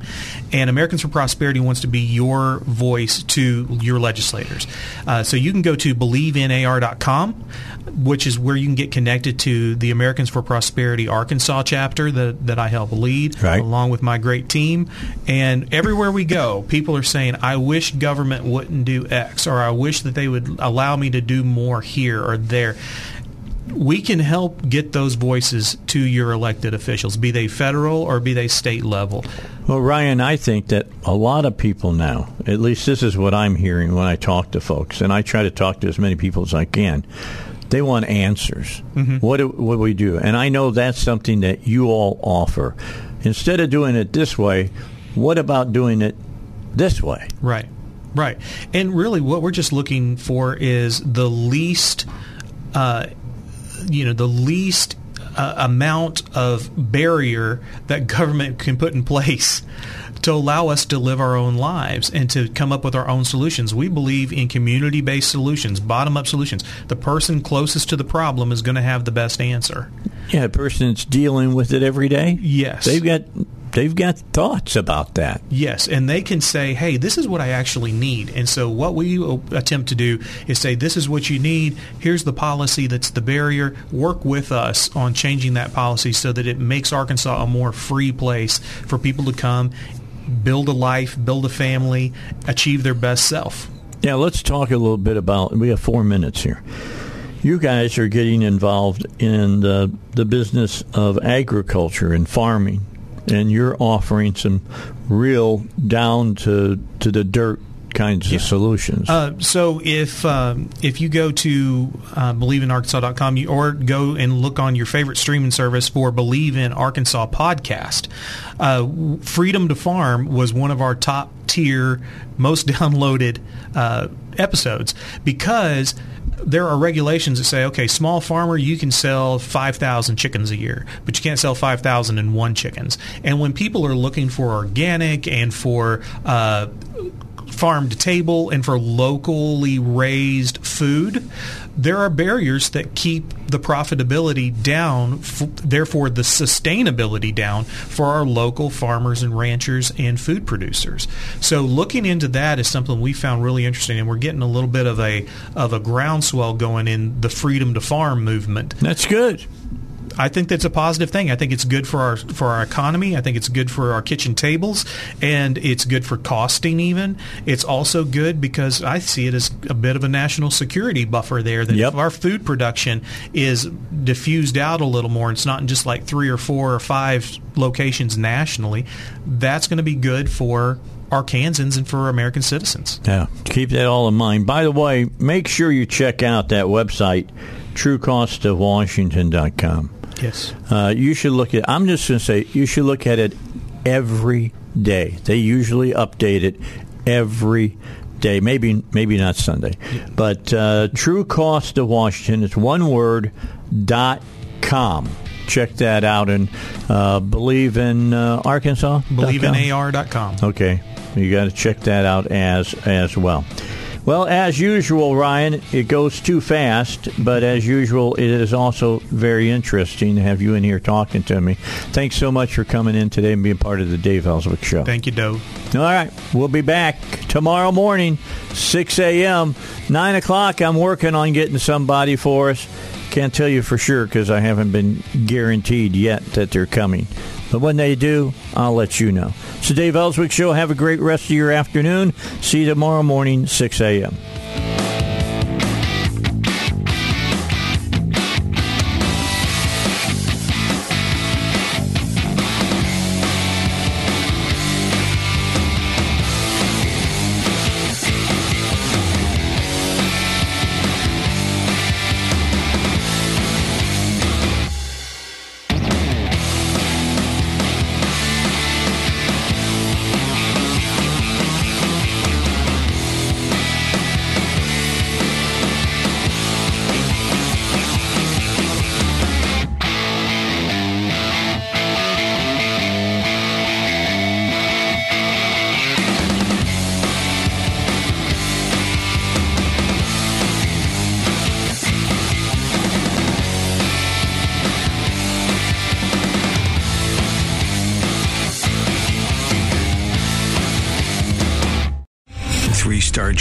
Michael J. Flynn, head of the Pentagon Intelligence Agency, knew all the government's dirty secrets. He was one of the most respected generals in the military. Flynn knew what the intel world had been up to. He understood its funding. He ordered the first audit of the use of contractors. This set off alarm bells.